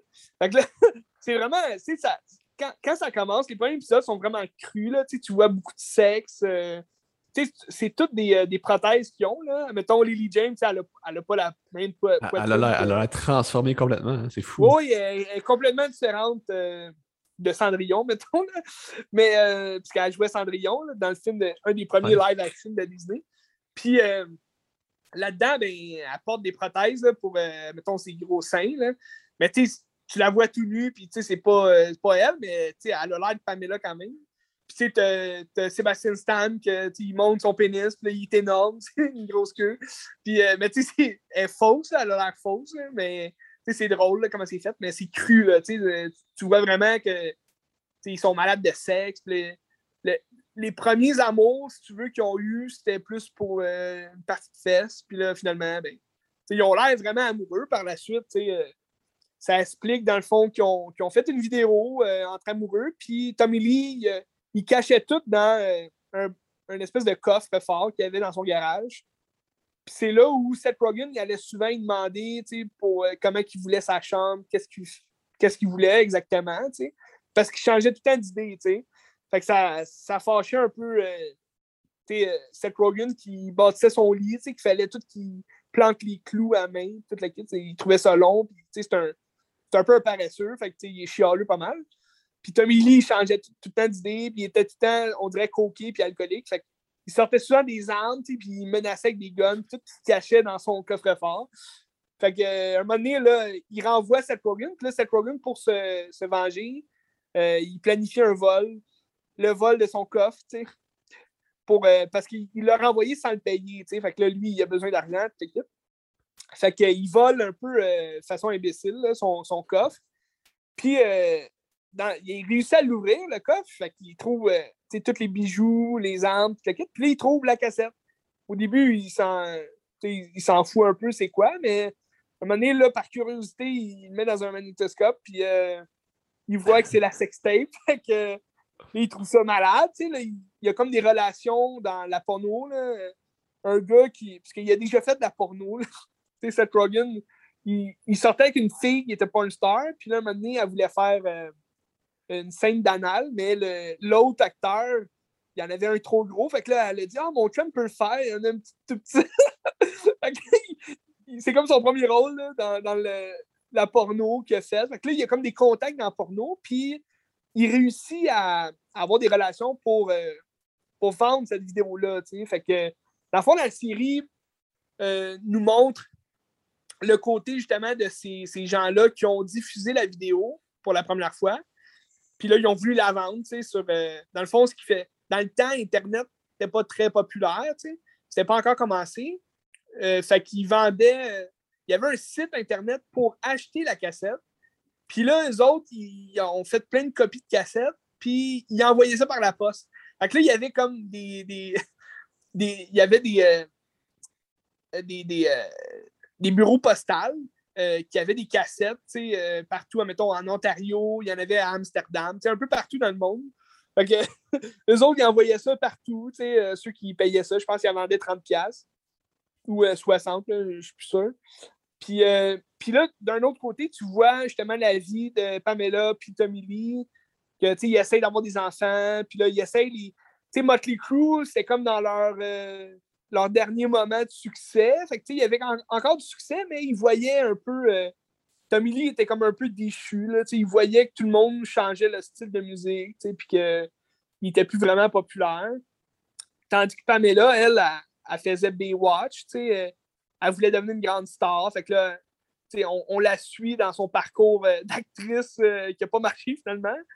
Puis tout ça, dans le fond, un moment donné, rendu peut-être à l'épisode 4-5, ils se rendent compte qu'il y a une sextape qui est en ligne. Fait là, là c'est comme ils poursuivent Penthouse. Puis il y a comme toutes des, des histoires parce qu'ils ne savent pas exactement au début c'est qui, là, qui, ils savent qu'ils se sont fait voler la cassette, mais au début, ils s'en rappellent pas. Puis là, un moment donné, elle est mise en ombre, puis euh, ils se rendent compte, ah, c'est vrai, elle était dans le coffre, on est dans le mal. Puis là, il y a Internet qui arrive, puis tous les réseaux qui veulent racheter la cassette, diffuser la vidéo. Euh, il y a des gens qui vendent la vidéo, euh, des copies, dans le fond, ça rue, 30$. Fait que là, Seth Rogen voit ça dans sa rue, il dit hey, T'as moi la cassette, c'est moi qui l'ai volé, qu'est-ce que vous faites Fait que là, c'est comme. Plus ça devient la folie furieuse, tout le monde regarde cette cassette-là, tout le monde voit tout. Puis, euh, Fait que tu sais, c'est quand même bon comme, comme histoire parce que ça, ça, te montre à quel point euh, la vie de, de, célébrité peut être entachée là, par, euh, par une vidéo parce qu'au début, ils pensaient que c'est eux qui ont diffusé ça, ou qu'elle avait fait la promotion de Penthouse dans le temps qui était comme la porno. Euh, puis Pamela, elle a commencé dans Playboy. Fait que, tu sais, tout ça, tu vois Tu vois la vision des deux célébrités. Tu sais, Tommy Lee qui est comme, ah, c'est pas grave, tu sais. Tu sens que ça, ça y dérange quand même que, ben, tu ça, c'est selon le scénario aussi. Là. Je ne sais pas si euh, c'était vraiment comme ça qu'il réagissait, mais Tu sais, Pamela, elle, est, plus comme, ben, c'est moi qu'on voit le plus, tu sais, c'est moi qui, comme, euh, comme une... C'est ça, c'est elle qui est comme traitée comme une pute, dans le sens que, tu sais, je je suis pas une porn star, j'ai pas fait ça pour, euh, pour la, la, vie de tout le monde, pis tout. Puis là, elle accuse, tu sais, Tommy Lee, puis tous les avocats, qui c'est tous des hommes, tu sais. Puis là, les avocats, ils disent, on va la regarder juste pour être sûr, tu sais, de qu'est-ce qu'on voit. Puis ils regardent ça devant elle, tu sais, c'est un peu malaisant, puis euh, Tommy Lee qui dit ben on, on, me voit aussi là, euh, autant que toi, sa vidéo, ça me dérange quand même, puis tout, mais il dit c'est pas la même chose, puis là, lui, il comprend pas. Puis là, à un moment donné, il y a un, de un, un, un, des, des gars de Motley Crue qui dit Hey, euh, Tommy, tu sais, ça te dérange vraiment qu'on voit ta vidéo? C'est pas tout le monde qui, qui est équipé comme un étalon, comme toi, qui a une grosse graine c'est drôle de voir justement les comparaisons de.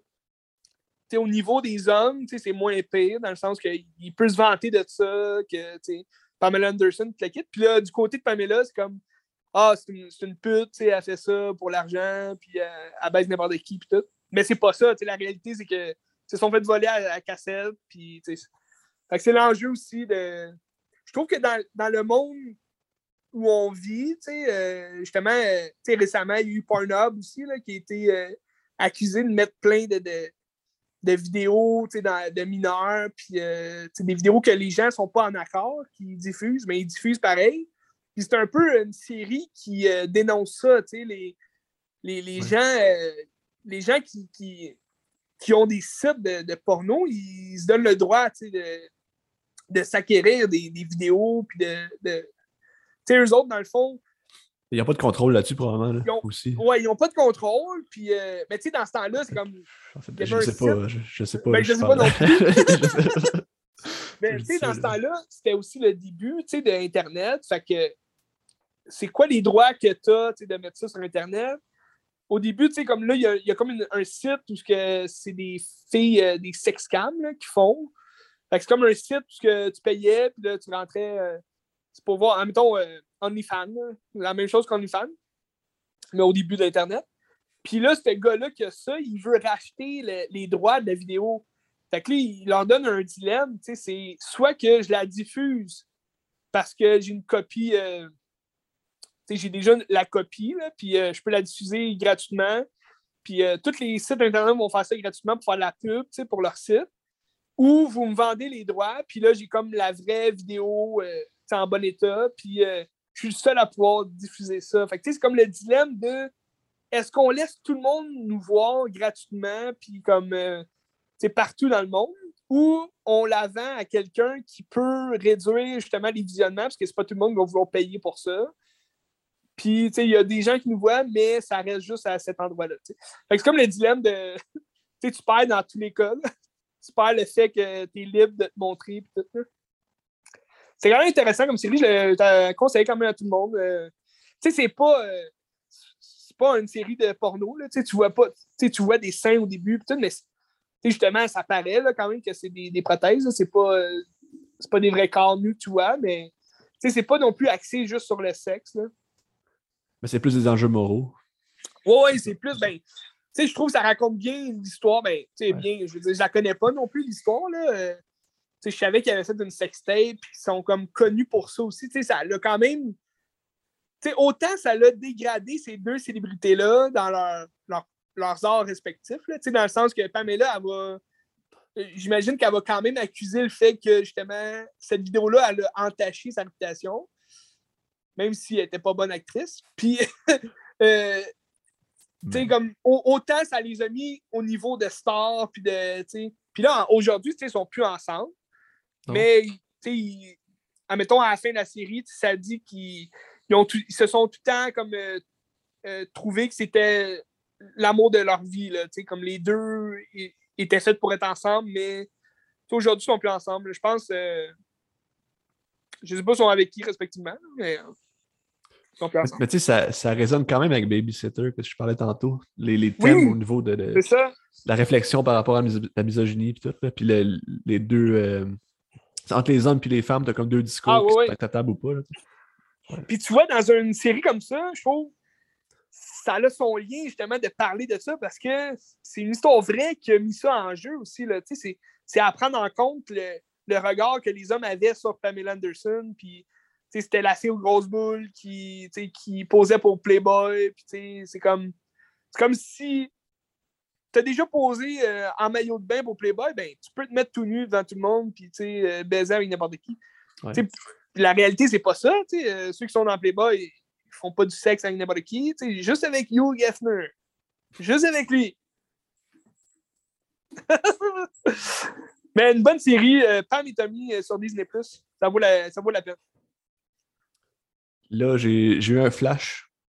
Je me dis, mettons, les gens ils aimeraient ça Flash voir un film de, de nage, de piscine. Oui. À la place de regarder Sam, regardez Nadia Butterfly de Pascal Plante. Ah oui. Extraordinaire. Là, tu as de l'émotion pour vrai. Le- les courses de, de piscine dans ce film-là sont incroyables. OK. Vraiment incroyables. En tout cas, c'est ce que. J'adore à la notation. Ben, Je le conseille. Nad- Nadia Butterfly, là, très très bon. Très très bon. Parfait. Euh, là, je peux aller avec. Euh... mettons un dernier. OK, c'est ton dernier? Ouais, mais tu sais, j'ai Inside Out aussi, mais j'ai rien à dire. C'est Ah, c'est- ok. c'est un extraordinaire film, Inside Out. là, je par- J'en parlerai pas. Ouais, ouais. Mais on en a déjà souvent parlé. Ouais, c'est euh, ça. c'est un bon. euh, C'est-tu Pixar, ça? C'est Pixar. C'est Ok. Pete Doctor aussi. là. Ouais. Mais c'est ça. Là, le, le 16 juin, c'était jeudi. Puis le 16 juin, c'est le jour que Céline et Jessie sont supposés se rencontrer six mois après leur aventure à Vienne. Donc, j'ai regardé Before Sunrise de Richard Linklater pour l'occasion. Parce que c'est ça, Céline et Jessie, c'est Ethan Hawke puis euh, Ouais. Delpy. Ouais. Extraordinaire film. C'est la deuxième fois que je le voyais. Extraordinaire film. euh, Ça dure Ouais. 1h40. Tu tu as-tu déjà vu? Euh, j'ai vu. Non, j'ai juste vu le deuxième qu'ils ont fait. Before Sunset à Paris. Ouais. Ouais, c'est ça. Mais ça a l'air qu'ils ont fait un troisième aussi. Là. Il y a- Ouais, C'est une Before- trilogie, ça. Before Midnight en 2000 Ouais, ok. 2013, je pense. Tu sais, j'avais, j'avais juste vu le deuxième, je pense, à la télé quand il passait un moment donné. Euh, j'avais aimé ça, c'était bon. Mais les trois, Mais c'est euh, extraordinaire. Les trois, là, c'est vraiment Ouais. très, très, très bon. hein. J'imagine quand tu les regardes justement un après l'autre, ça, ça a beaucoup de sens, puis comme c'est.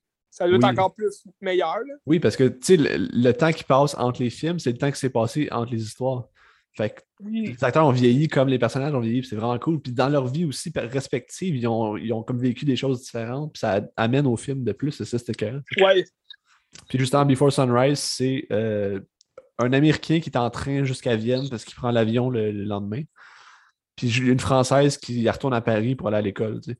Puis là, ils se Mhm. rencontrent là, puis le gars, il dit hey, Regarde, je prends l'avion demain matin, puis j'ai rien à faire toute la nuit, fait que débarque avec moi, puis on va jaser, ça va être le fun. Fait que toute la, la nuit, Ouais. ils se promènent, puis ils jasent, puis ils développent un peu de complicité, puis genre une belle petite histoire d'amour, c'est beau, tu sais. Puis c'est juste des Mhm. discussions philosophiques sur la vie en général, puis sur les relations, sur l'humanité. Ouais. tu sais. Puis- Ben oui, je, je trouvais justement, quand j'avais vu le deuxième, ça ressemblait beaucoup à du Woody Allen un peu. Là, tu sais, euh, Ouais, c'est des belles discussions, c'est vrai. euh. C'est pas pareil, là, mais, mais oui. C'est It's not vrai. the same thing. C'est vrai. Mais tu sais, c'est des films qui appellent des walk and talk, là, que c'est juste Ouais. tu marches puis tu jases, puis c'est ça pendant une heure et demie. Oui, t'avais un film aussi avec euh, Owen Wilson, là, ça s'appelle Minuit à Paris. là. C'est un peu le Ouais. même concept. Là. Ben ça, c'est Woody Allen aussi, ça. Ah oui, c'est ça. Ben, ouais. Woody Allen, partout.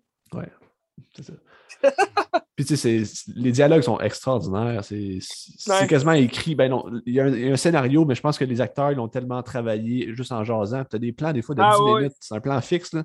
C'est juste deux personnes qui jasent devant toi. là, Ben, les, ils ont- les deux acteurs, ap- après une trilogie comme ça, les deux acteurs doivent avoir une belle complicité. Là. Ah, j'ose j'ose croire, là, j'ose croire. Puis, Ethan Hawke, c'était un fucking acteur incroyable aussi. Ah oui. Dans, dans ça, il était jeune. Dans le premier, c'est en 95 que ça c'est sorti. Fait qu'il- je sais pas quel âge qu'il avait, mais il était jeune. Dans le temps de Reality Bites, là, quelque chose comme ça. Je sais pas c'est quoi. C'est avec euh, Winona Ryder. C'est un film de Ben, A- euh, pas Ben Affleck, euh, Ben Stiller. là. Ok, non. Comme une histoire d'amour. Là. En tout cas, c'est bon. En tout cas. Before Sunrise, euh, il l'a en Criterion. Moi, je l'ai en DVD ordinaire, mais en. Criterion, ça se fait. Puis, euh, je sais pas si ça se trouve où avoir ça, mais c'est extraordinaire. Je le conseille à tout le monde. C'est c'est brillant. Ouais. Surtout Linklater, c'est brillant en général, tout ce qu'il fait. là. Ben oui, j'adore ça. Ouais. Fait que, En parlant justement d'Ethan là, euh, t'as euh, Stranger Things. Ouais. Euh, c'est un nouveau personnage qu'elle joue là, dans la saison 3, mais là, dans la saison 4, puis elle est vraiment bonne. C'est la fille d'Ethan Hawke, ah ouais. ah de ouais. Uma Thurman. Fait que c'est comme un bon mélange. Ouais, ouais. elle, ressemble aux deux, puis son jeu d'acteur ressemble aussi aux deux, fait que c'est écœurant. Mais tu sais, il y, a quelque chose sur YouTube, ça s'appelle les Closet Picks de, de Criterion. OK. Puis mettons, il invite euh, un, un, acteur ou un cinéaste dans le, garde-robe Criterion, puis là, il dit tu peux prendre tout ce que tu veux dans la collection.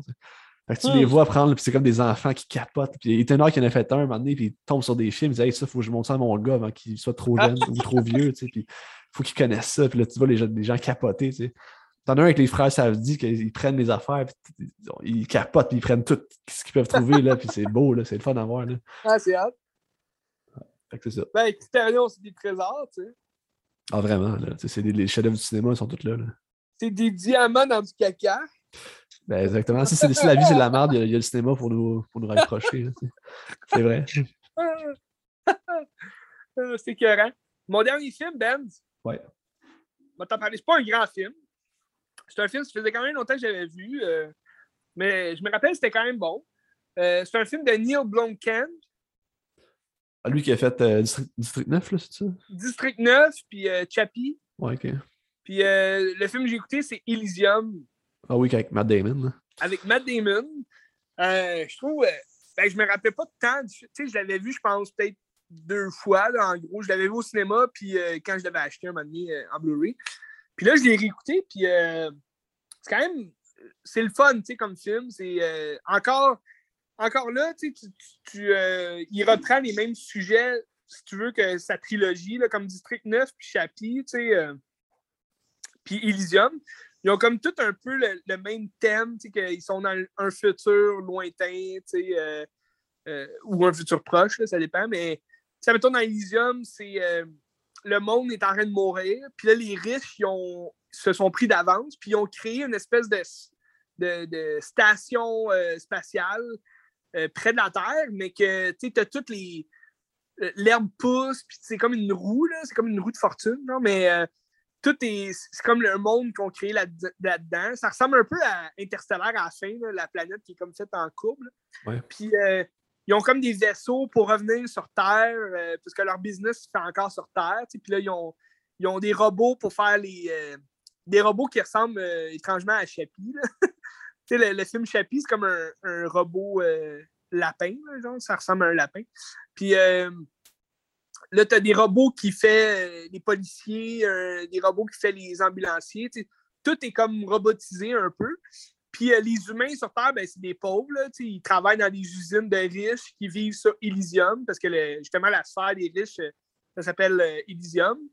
Puis tu as Matt Damon, que lui, c'est un, un, repris de justice, tu veux. Puis lui, il veut juste avoir son passeport pour un jour se rendre sur Elysium. C'est comme un rêve un peu impossible.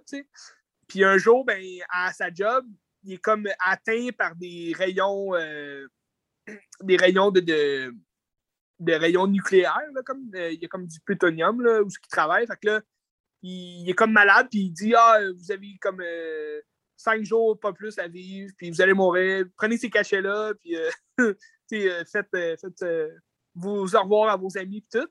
Fait que là, lui, pour pas mourir, ben là, il, accepte de travailler pour un gars gangster un peu de la place, que lui envoie des gens dans des vaisseaux un peu euh, subtilement, ben, c'est pas subtil, ils se font tout le temps mais ils envoient des gens sur Elysium parce que sur Elysium, tu as des. Euh, des cases euh, pour guérir toute maladie. c'est comme c'est vraiment futuriste, là.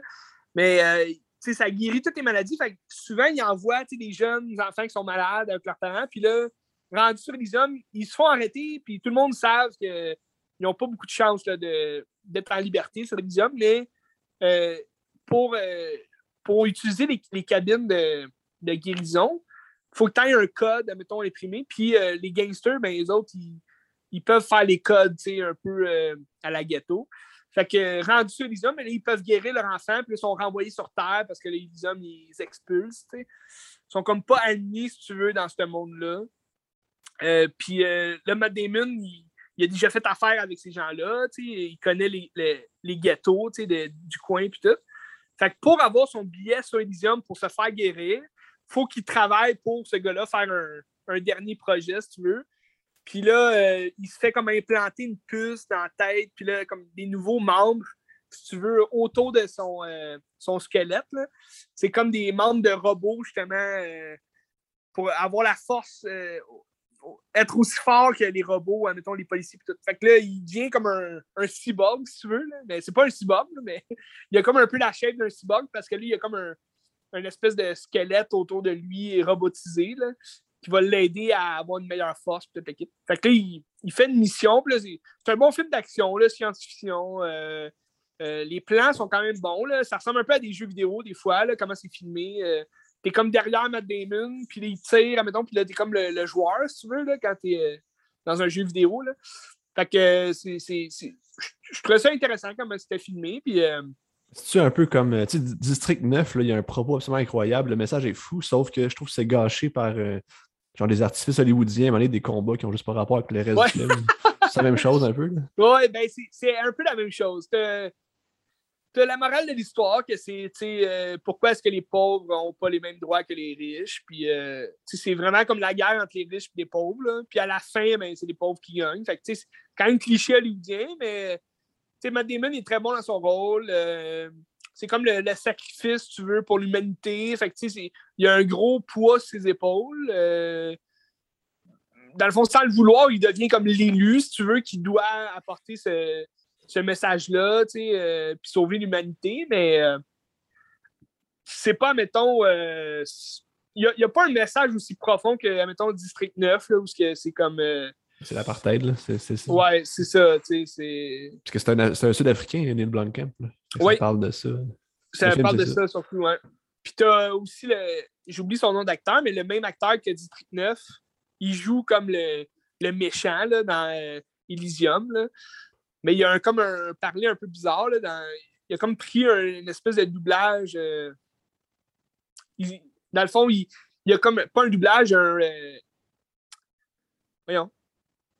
Un accent. là. Je voulais dire accent. Il a comme un accent bizarre, fait qu'il parle bizarre, euh, de la misère à comprendre un peu. C'est-tu Charlton Copley? Oui, c'est lui. ouais. Mais tu sais, comme il, lui, il joue un soldat, si tu veux, qui est comme modifié carrément là, euh, dans ses os. Là, fait que il est comme lui, c'est vraiment comme un vrai cyborg. Là. Mais euh, c'était quand même le fun comme film. euh, à voir. Il y a Euh, Jodie ça- Foster qui joue la méchante. Ça a l'air cool. Ouais. C'est un film cool.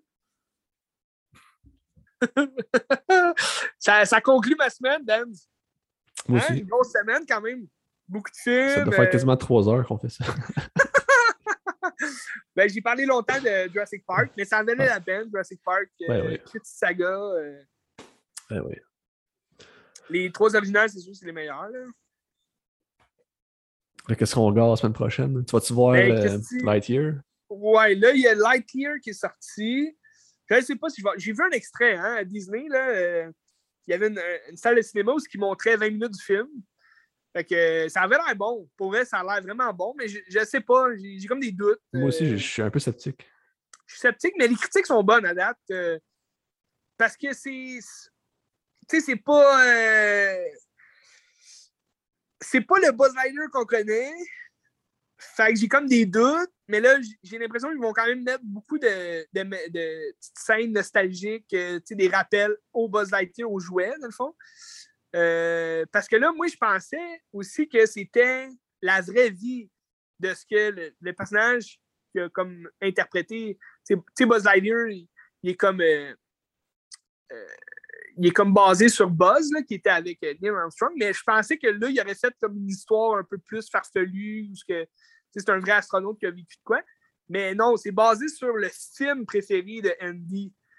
Fait que c'est le personnage de Buzz du film préféré. Fait que c'est c'est pour ça que c'est comme un film qu'on regarde euh, de science-fiction, tu sais. Qui, a, qui a comme. euh, qui a, qui a, euh, qui a été euh, basé pour le jouet, là, tu sais. Le jouet sur lequel il a été basé le film. Voyons. Un film basé sur le. Le jouet basé sur le film.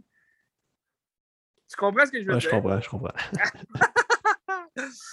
Puis, euh, c'est ça, mais ça a l'air quand même bien, tu sais. euh, J'ai juste peur qu'il y ait trop de messages un peu à la Mais, woke. ça, ça reste un Pixar. C'est sûr ça va être quand même euh, Mais oui, honorable, c'est sûr. c'est pour ça que tu as écouté Inside Out, parce que tu avais hâte de voir les Pixar? Non, c'est parce que je l'avais commandé avec Watchmen, puis euh, ça me Ok. tentait. C'est pour ça. Ok, t'étais pas sous quand tu t'es commandé? Non, non, non. Ok. Il t'a coûté cher? Quoi ça? Inside Out? Il était 15$ en Blu-ray, c'est pas super. Ah, ok, c'est pas super. Parce que il me semble que la dernière fois, je l'ai vu, ce film-là, il était cher quand même, 40$, quelque chose comme ça. Non, non, non, j'aurais pas payé 40$ pour un film. Euh, mais euh, qu'est-ce que je voulais dire? Ouais, c'est ça, j'ai peur euh, qu'il y ait trop de, de messages un peu. que, ben, qu'il y a des messages dans tout, là, dans le fond, en ce moment. Je sais pas si tu avais écouté les Obi-Wan là, qui te manquait. Il m'en reste trois. là. Il m'en reste trois. Fuck. Avec lui de, lui de mercredi, m'en reste trois. Ouais, ben c'est ça. Le, le dernier, c'est mercredi. Euh, j'ai hâte que ça finisse pour vrai. J'ai hâte de t'en parler au podcast la semaine prochaine. Ouais. ça va sûrement être ça que je vais te parler. Euh, sinon, euh, plein de films sur ma liste Netflix. C'est ça que j'ai vu l'autre fois. Il y a encore plein de films sur ma liste euh, Netflix. Je ne sais pas si je vais réécouter prochainement un film Netflix. Je sais que la semaine prochaine, donc pas cette semaine, l'autre, il y a deux films qui ont l'air écœurants au cinéma qui sortent. Elvis. Ouais. L'histoire d'Elvis Presley, c'est vrai que c'est écœurant. Euh, avec Tom Hanks aussi, c'est jamais une erreur d'avoir Tom Hanks dans son film. Puis c'est Baz Luhrmann aussi, que c'est écœurant comme réalisateur. Ça fait longtemps qu'il n'a pas fait de film en plus. Great Gatsby, je pense ça date de 2012, Ça se peut. 2013. Ça se peut. Fait que euh, c'est quand même un bout. Puis, euh, je sais pas si c'est son dernier. euh, il me semble que oui. Puis, euh, il y a euh, The Black Phone. Le téléphone Avec Ethan Hawke. Ethan Hawke, c'est ça, justement. j'allais dire. Puis, euh, ça a eu une note de 100% hein, sur Ah ouais. euh, Fresh. Rotten Tomatoes. C'est mon acte. Ouais, fait que ça a l'air super écœurant. Puis, euh, ça, ça va être ça pour moi. euh, c'est comme mes prévisions pour euh, semaine prochaine. Mais là, en, en même temps, c'est la Saint-Jean. Je sais pas quand je vais aller voir ces films-là. euh, À si suivre. on fait le podcast le samedi ou le dimanche. En tout cas, à suivre. Ben, moi, cette semaine, il y a Arsenault et Fils de Raphaël Ouellette qui sortait hier. C'est vrai? Il paraît que c'est très bon. Il paraît que c'est Ah vraiment oui? bon. Fait que je vais peut-être aller voir ça. Ça m'intéresse. Ça a l'air bizarre. euh, L'annonce, en tout cas, elle me disait rien, moi. Je sais pas, Ouais. mais moi, j'aime bien Raphaël Ouellette. Je trouve qu'il est brillant. Fait que on verra, on verra. Il a fait quoi d'autre, lui? Camion. Ah, Euh, en fait, je pense que j'ai rien vu de Raphaël Ouellette. Je le connais dans les podcasts. mais mais tu sais, mettons, c'est le... c'est avec euh, Julien Poulain. C'est comme des gens dans un camion, mais je, pourrais, je sais pas, ça parle de quoi. Pas Julien. Poulain aussi, là, dans ce... Ah non, c'est Luc Picard. Ben, Julien Poulain aussi, je pense qu'il est dedans. Ah oui, ok. Ouais. Bon. Je me suis pas trompé. Mais Karine Vanasse, euh, toujours bonne aussi. Toujours. Puis j'ai hâte de voir, il paraît que c'est très bon. Fait que, je- Toujours on va bonne, à part dans Angle mort, que c'était vraiment dégueulasse comme film. là. Je sais pas c'est quoi.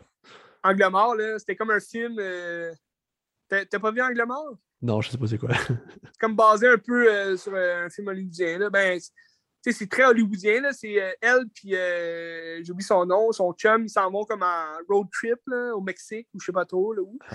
Puis là, il y a comme un autostoppeur qui, qui voit, puis là, il chasse. puis C'est vraiment dégueulasse comme ça. Ça durait, je, Non, je je pense que ça durait une heure et quart. Là. C'est vraiment pas bon. En tout cas. J'ai un autre film de Raphaël Ouellet qui était avec 24 images à un moment donné. Ça s'appelait euh, New Denmark. Fait que peut-être que je vais regarder ça avec. ou- On, Ah verra. ouais, On verra. ça fait un job. Job. J'ai hâte de parler de tout ça. Ouais. C'est écœurant, on aime ça.